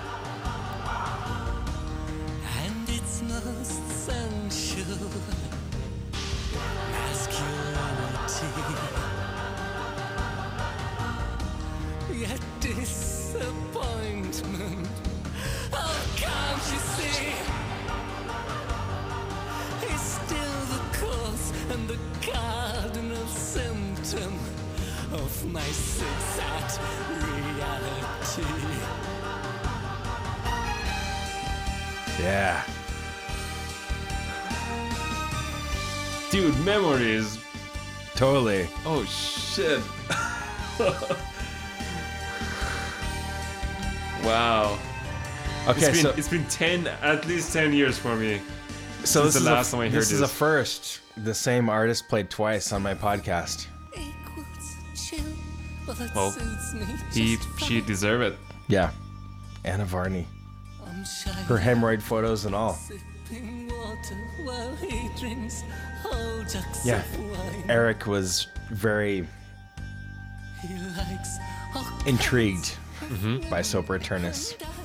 I only hate men. He marvels at all things new to him, and I only wait for all things in Those this vocals. Oh, yeah. So real. If it wasn't for the vocals, I wouldn't give a shit. Caressed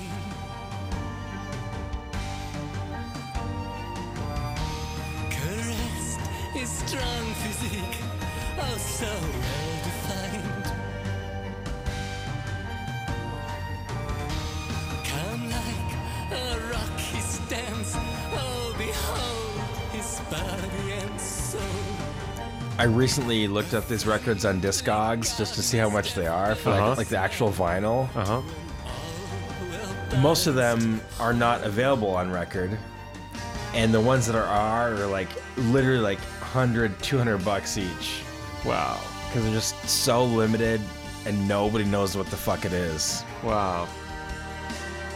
But after I played it for Eric, I was like, oh man, I gotta get those first few records. like songs from the inverted womb. Like, fuck yeah, I need to get that. Like, literally the next day, I'm looking it up and it's like, oh yeah, 250 bucks for this one record. And like, Oh, jeez. yeah. Yeah, if I if I see a relatively reasonable price for a record, I will definitely hunt them down. I have never seen a Sopor Aeternus record. I've I've owned I've never CDs. seen either. I've no, I've no owned this- vinyl. I've owned the CDs, but I've never seen vinyl. I I know never seen a exists. CD too. Too. Really? I had I had like the first two or three on CD, but I've never seen the vinyl. I know it exists, like I've seen it online, Mm-hmm. but I've never owned it.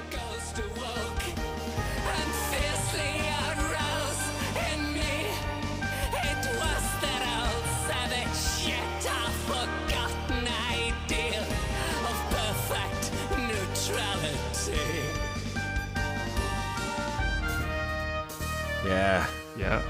so good.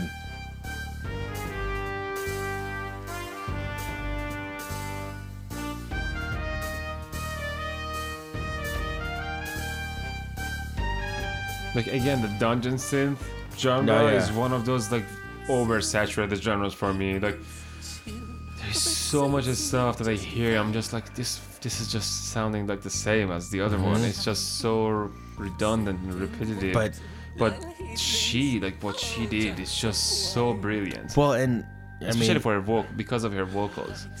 mostly because of the vocals, but also, I mean, the instrumentation was different Mm-hmm. too. But like, she really came out of that dungeon synth era. Like when when Mortiis started doing like the dungeon synth stuff, like that's when I first heard about Sopor Aeternus, which was like the demos basically. And when Cold Meat was like really getting big, like Sopor Aeternus was was there, but like so left field, like not. Mm-hmm. It's not cold. Like Cold Meat was not released this. Yeah. It's like a totally different beast. And I'm I cannot tell you how blown away I am that you're playing me Sopor Aeternus. like this was like 20 19 20 year old me this was life changing for me Dude, I remember I actually played this song for my cousin, one of my cousins, and she freaked out. She's like in the middle of the part, like she just left. And she was like, "What the fuck you are doing with me? Why are you playing this for me?" And I was like, "I just felt it's a very beautiful song." So I did it, and then I realized that actually not everyone really gets it. And yeah but I had a weird connection with her, like a weird, like I was, you know, definitely I didn't go through the very unfortunate circumstances that she went through as a as a child um, during her adulthood. I I just don't know why, but I I got her music and I got her message and I got her the beauty of her music. So I would just like be. I was obsessed with soap operas. Yeah. When I Oh, was like dude. 17, 18. I Oh, was like, seriously, me too. I mean, I was a little bit older, but yeah. Uh, But it was it was when I was into Sopor Aeternus, underground music wasn't strange to me. I mean, I, mm-hmm. I've been in, into death metal and black metal for years. and I was tape trading and all that, but Sopor Aeternus was like almost like this accident that I stumbled on. Mm-hmm. where I felt like a lot of these like demo bands that I was into and like all these like death and black metal, it was it felt intentional. It was Yeah. like I'm looking for shit like this. Mm-hmm. Where Sopor Aeternus, when I when I moved to Minneapolis, I I started like hanging out with guys that were were black metal guys, but they're also like noise kids, mm-hmm. and they're into the cold meat stuff, and that's how I like I had a. In Minneapolis, I didn't hang out with a lot of metal kids. It was mostly noise, power electronics guys. And even though they had a black metal background, it was like shit like like Sopor Aeternus Yeah. was way more what they were into at the time. So I came into it as being like this death metal kid. And they're like, well, what about Mortiis? And I'm like, yeah, but that's just like, you know, he's just doing this like, it's a dude from Emperor, like hitting some chords. And he's like, no, like, like, like really like listen to this. And mm-hmm. then, you know, Wongraven, Von Graven, holy shit. Like Wongraven is like so amazing. Storm, like all these like things that like are born out of the black metal scene that are not black metal. And then it gets even further. Like, okay, so cold meat, like they have like a definite connection to black metal and the whole Scandinavian culture, but it's not metal. No. It's dungeon synth and it's noise and it's in slaughter natives, which is like there's no category. There's Mortiis, and then it just like gets even deeper. It's like, oh well, Sopor Aeternus. Like this isn't even cold meat. This is like even further away from cold meat. Yeah. This is you can't describe it.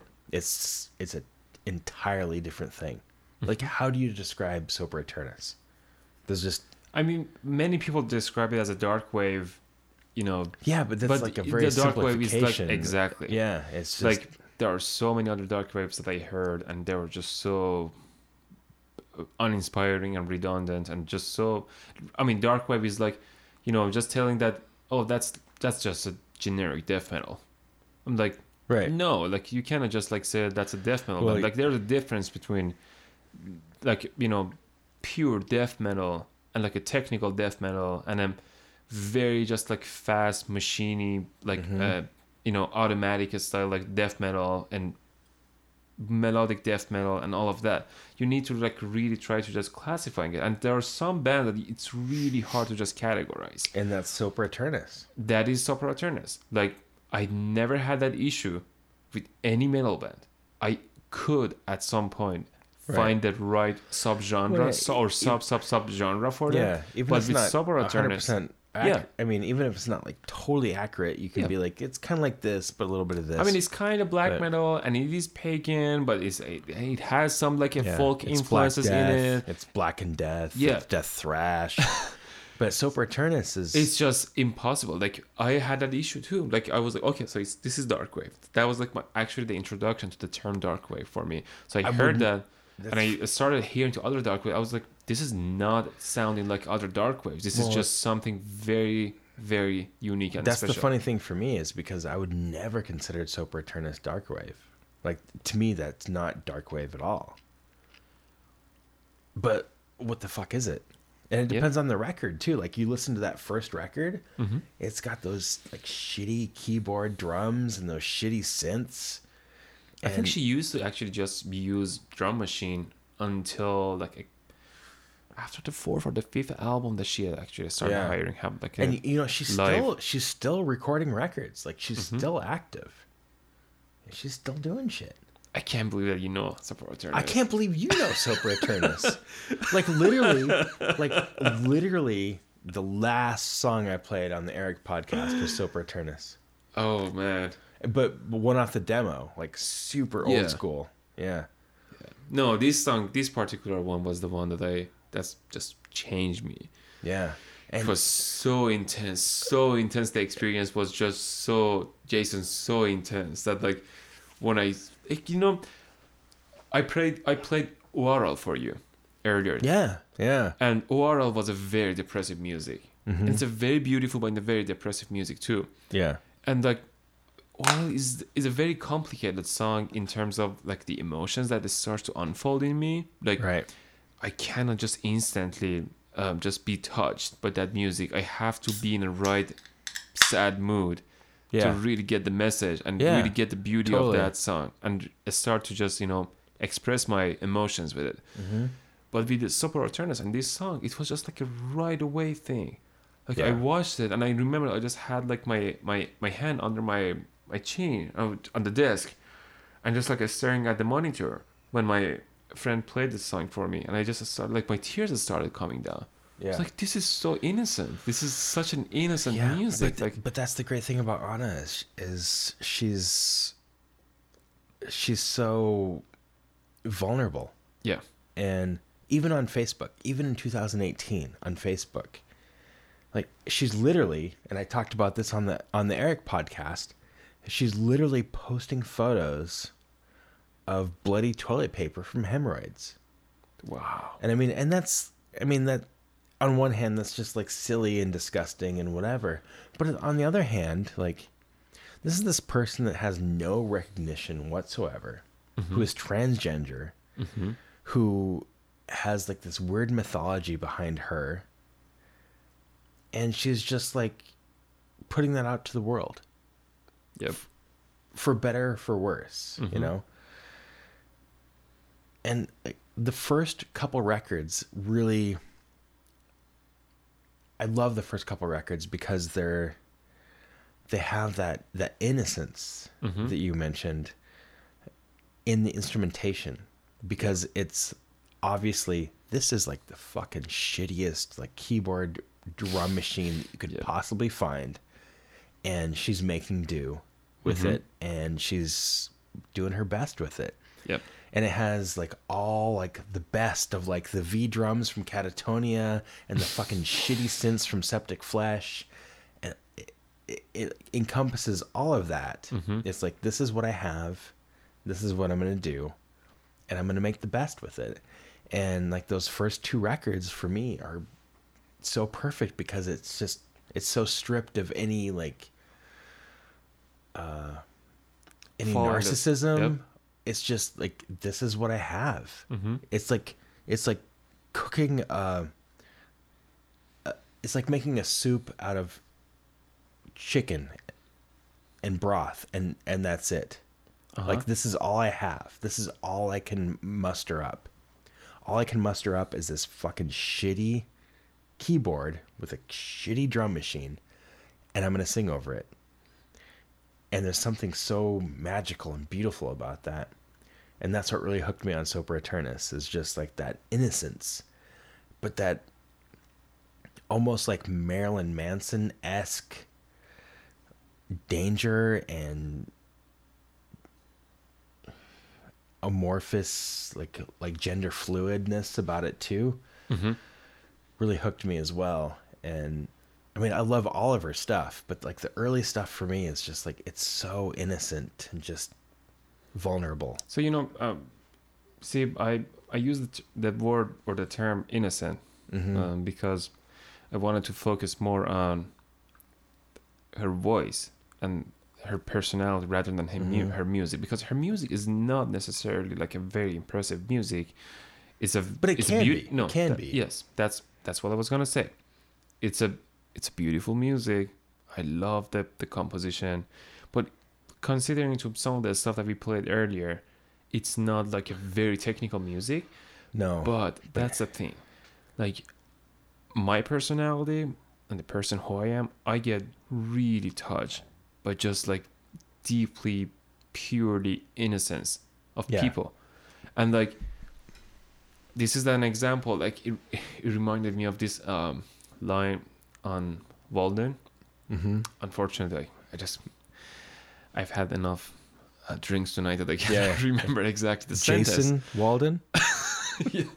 No, Thoreau mentions something very, very beautiful that uh, he has been on many, many occasions, many um, dinners, many by many tables, that there has been wine and food in abundance, but he felt the hospitality was very cold because there Yeah. was no honesty there, Right. and he left, yeah. and he left the house just so hungry. Mm-hmm. Um, because there was no just like you know sheer honesty and just innocence in that house Yeah. and that's something that I always like. It's in the back of my mind. Like when I meet someone, when I hear a music, how much like the, of that luxury and how much of that like lush sound or lush color that that person or that group is representing is pretensions or how much of it is real Right. and just coming deep from the heart and like that to me like is Sopor Aeternus Oh, like yeah. she it doesn't really matter like how much if she had access to the whole orchestra she would make a majestic music if she just have a shitty crappy like keyboard and in yeah. a cave she would make her best express all of her vulnerability express Yeah. her beauty and her purity of her emotions through her music and that's what really touched me Yeah, the very and- the very first time i heard it and it's still to this day Yeah. really touches me and I would prefer the one with the crappy keyboard over the orchestra most likely because it, it's like that first record. It, I mean, it's just it's just demos, and it's Yeah. just it's got this stupid cover of like this skeleton in a Yeah. cave thing, and it's got this. It, it literally has a title that's like eighteen words long in German. Mm-hmm. You know, it's ridiculous stuff, but it's it's so vulnerable, it is and she's and still doing it. is beautiful Yeah, she's still doing it. Yeah. And she has no recognition. No recognition. No like literally nobody knows this shit. That's why I'm blown away that you know it. I mean, nobody knows this shit.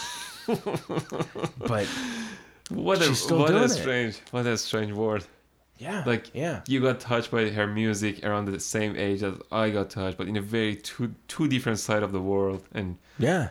Yeah. wow, and came together.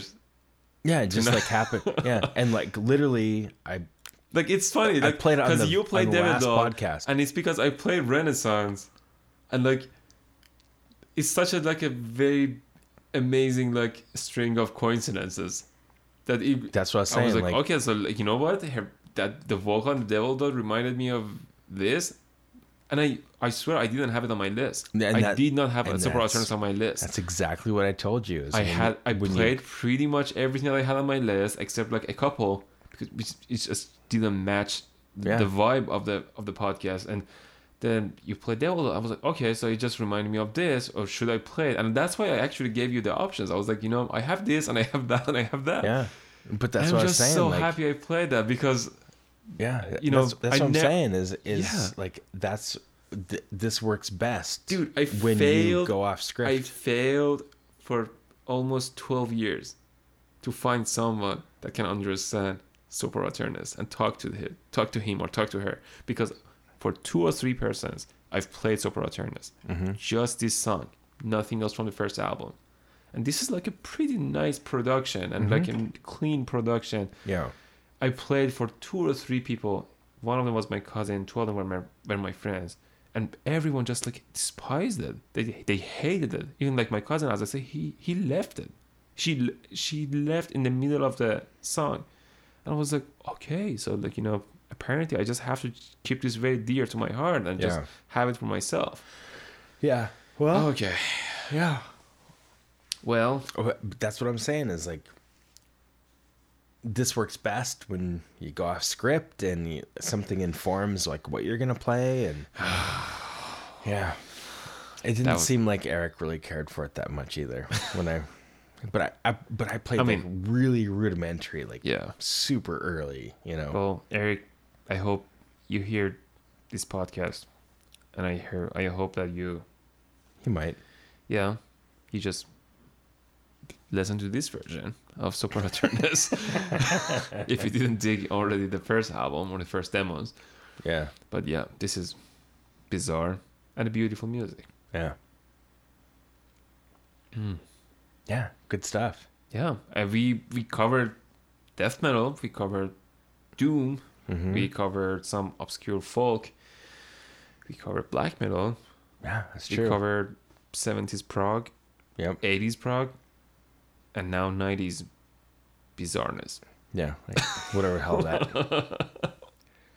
whatever the hell that shit is. Yeah. Okay, so, um, yeah, I think it's about time to stop. Um, I'm gonna play one song Okay. to lead us out, Mm-hmm. and uh, yeah, Well, go for it. let's do it. Okay, so I'm gonna lead this up with a little little story about this band. Okay.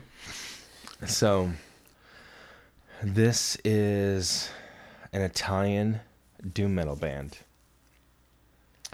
that for me were incredibly important.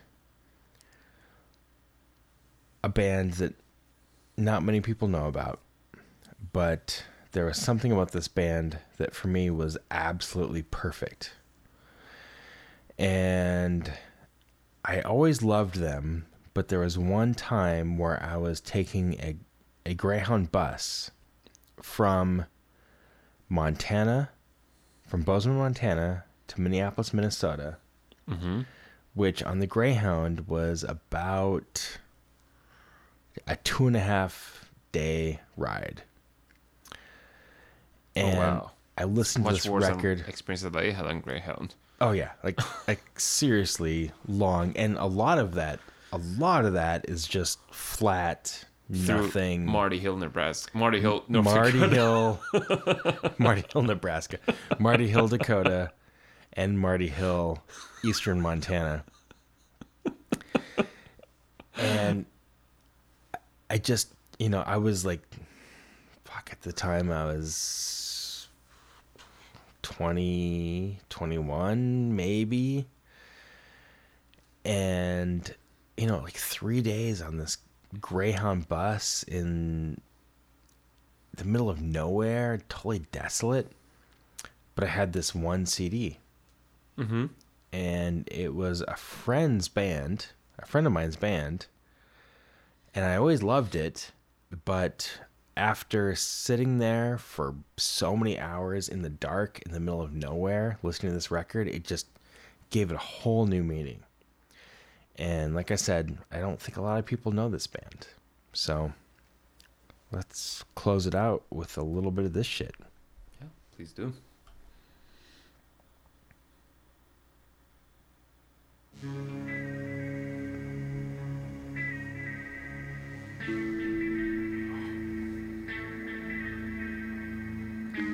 This is literally probably my favorite doom metal record ever. Even more than Cathedral. Oh yeah, I mean Cathedral's amazing, but this is a whole nother whole nother thing. It's a beautiful intro, by the way.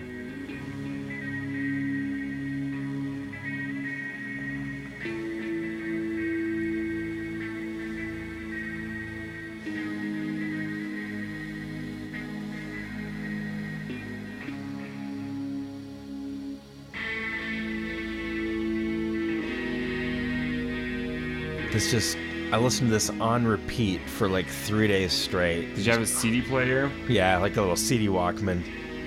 Just haunted me.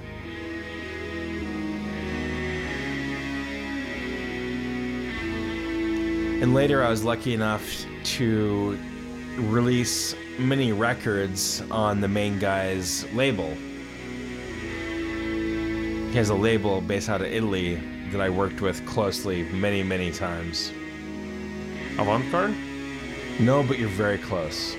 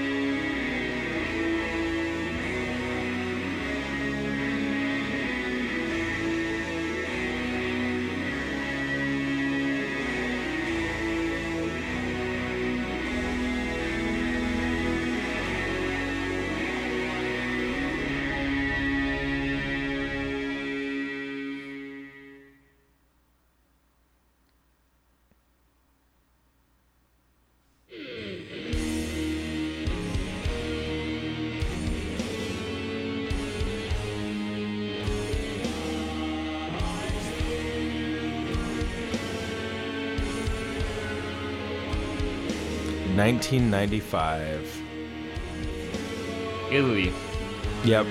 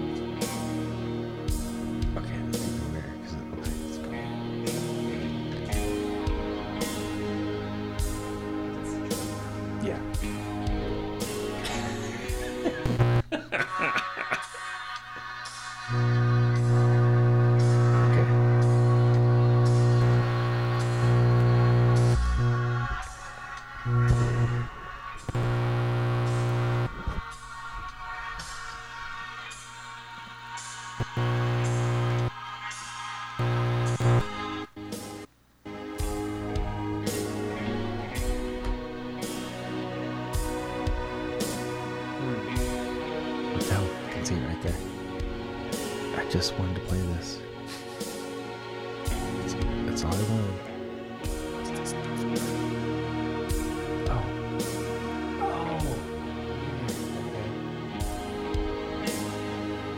Oh. Okay.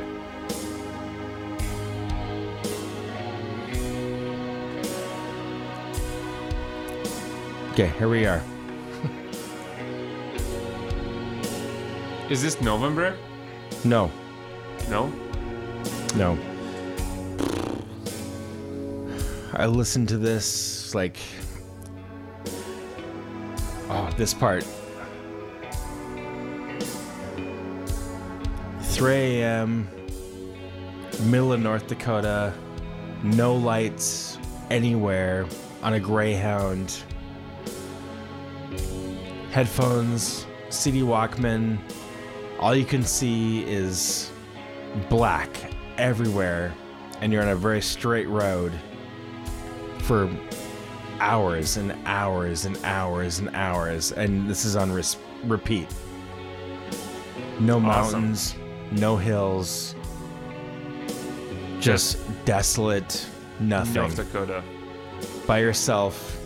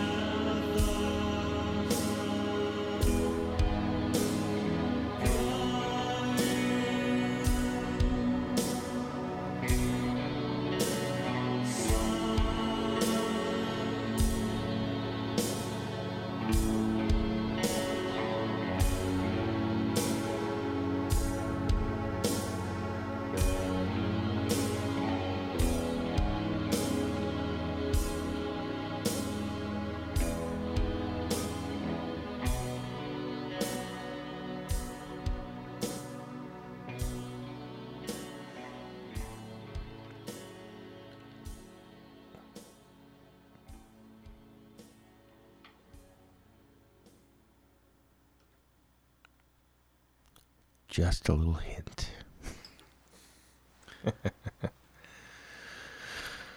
I could not think of any band No, other than November. because like nobody knows this band at all. Were they? Ras Algethi. Never heard of. The album is called Oneiricon, The White Hypnotic. Mm-hmm. Ras Algethi was made up of uh, old friend of mine, Mauro Berchi, who owns Eibon Records. Oh, He also was one of the main men from the Italian Doom Legends Monumentum. wow. And No after Monumentum. Yep, after Monumentum, he formed Ras Algethi. They did one record, which is probably my favorite Doom record ever, which we're just listening to. Mm-hmm. And after that, he formed Canaan, which is they're still around. Canaan is still Mhm. around. Um, fantastic Doom band. Um, he also did uh, fuck like so many different different projects, but those were like the the main ones. Um, but yeah, like that was for me. That was his shining moment. Ras Algethi It was beautiful. they had one record and then one demo thing that I think it was Avant Garde that released it, maybe. Mm-hmm. I think Avant Garde released both of them actually, but so good, like so like downtrodden, all clean vocals, and just, just it feels like just totally desperate. Yeah, The whole thing just feels, yeah. No, it was very melancholic and very, yeah. you know, not very complicated music, but very real and passionate and Yeah. honest. Yeah, perfect for North Dakota and eastern Montana in the middle of the night when you're just hurtling through the highways, not seeing anything but blackness everywhere. I can imagine that. Yeah. That's Ras Algethi. Yeah, never, never been in North Dakota. Been in South Dakota, and So, love this state. South Dakota is beautiful. Not all of it. really? Not all of it, but the Black Hills are gorgeous. Yeah, Black Hills are okay. I mean, for Midwestern, it's gorgeous. yeah, okay. I mean, for Midwest, yeah. oh, it's- okay, it's no, no, no. I'll, I'll take that back. It is gorgeous. Not just for Midwest. Really? It's, it's Black diff- Hills? Yeah, Okay. yeah, dude. I mean, Alright. I, I I went to some like very weird like spots of Black Hills, and it was pretty. I I mean, north Northwest now, and I see the beauty of it. But that's beautiful too. But North Dakota, I've never been there, and I've never heard anything positive. Well, no, there's nothing there. I mean, and most of South Dakota, like, you've got. Yeah, most of it is like North Dakota. Yeah, I mean, South Dakota, like west of South, like the western part of South Dakota, where the Black Hills are. Black Hills, and then you start getting into Wyoming, Yeah. and then, yeah, Wyo- like northern Wyoming's awesome, but like southern Wyoming is No, it's nothing. it's awful. No mountain. Yeah, there's nothing there. Yeah. It's like Because west of South Dakota. And west of Nebraska are very. It's a very beautiful stretch. It starts with the Badlands in Nebraska, and it gets to the Black Hills mhm. in South Dakota. It's pretty beautiful. One of the most original landscapes that I've seen. Mhm. Not not very touched. It's not like very crowded. Very like you know busy Yes. with Mhm. people. the northern northern Wyoming is like from like Sturgis, Yeah. like if you're taking that highway from South Dakota up through Wyoming into Sturgis, you can either go north into Montana Mm-hmm. up to Billings, or you can go west Yeah. into Wyoming. And Wyoming is interesting, much like Montana, much like most of those places there. It's it's a dichotomy yeah. where you know Montana, you have western Montana that's like extremely mountainous, extremely gorgeous, and then you have eastern that's just nothing. Where Wyoming is southern nothing, Mm-hmm. northern Wyoming is amazing Yeah. like one of the best places to ever exist. Most of Yellowstone, Yeah. Yellowstone. uh, all of the the Grand Teton, like amazing, Yeah. amazing place. there there's a town in uh, I think western Wyoming. uh, that is actually one of the most expensive towns in the country. Yeah, Jackson Hole. Jackson. yeah, Jackson Hole. Yep. I know it very well. I grew up eh, about an hour and a half from there. Oh, really? Yeah. Huh. Yeah, Bozeman's eh, about an hour and a half, maybe No idea. from there. Yep. Well, Soulfly played in Jackson. There you go. Yeah, so did so did uh, Velnias, so did Dreadnought. I mean, they they have uh, oh, really? Yeah, they have a huge festival there every year. Not Oh, yeah. huge, but it- um, they have a festival there I every think year. it's a festival that like uh, that uh, uh, Montanian band, uh, black metal band, Archidon Tudor. Yes, Ar- yeah, I cannot. yeah, Akron, Akron Thodal. Akron Tudor. Yes. they played there. Okay, so another little small point of interest. Mm-hmm. Um, most of those guys are like twenty something. Yeah. But the drummer, I went to high school with. Oh, Yeah, he was in my graduating class. I huh. I was yeah friends with him all through high school. Interesting. Yeah. Yeah, the guitar player is Micah. Uh, yeah, Yeah, yeah. and their bass player is Tanner. And I mean, Tenor, yeah, yeah, yeah, uh huh, Tanner. yep. Or, I, Tenor, I don't know how to pronounce it, or heart, or- whatever. Yeah, But yeah, Micah, I met him at the at the migration. yeah, Yeah. yeah. All those guys are Montana kids. Uh, Yeah. Their drummer Shiloh, Lad and I went to high school with, and Wow. Shiloh was like one of the few metal kids in our high school at the time. Yeah. So yeah. So actually, something interesting about Montana. Um, a couple of weeks ago, I came across a band on Metal Archives that is from Montana. It's kind of like a folk band, but has so many records out, and this is kind of like a solo project. And this guy is like, I, I forgot the name, but he's like touring, and he has played shows in Europe, and I was surprised to see like there is someone from Montana that is like so big in like folk Hmm. kind of a Yeah. Do, do you remember the name? unfortunately i don't but i remember there were so many people even like they know that they liked his facebook page Hmm. do you know anyone from bozeman that is like big No. No. okay Yeah. So I think we're good. done Yeah. oh perfect Yeah. so how was it It was great. How was it for you? oh it was great Yeah. yeah nice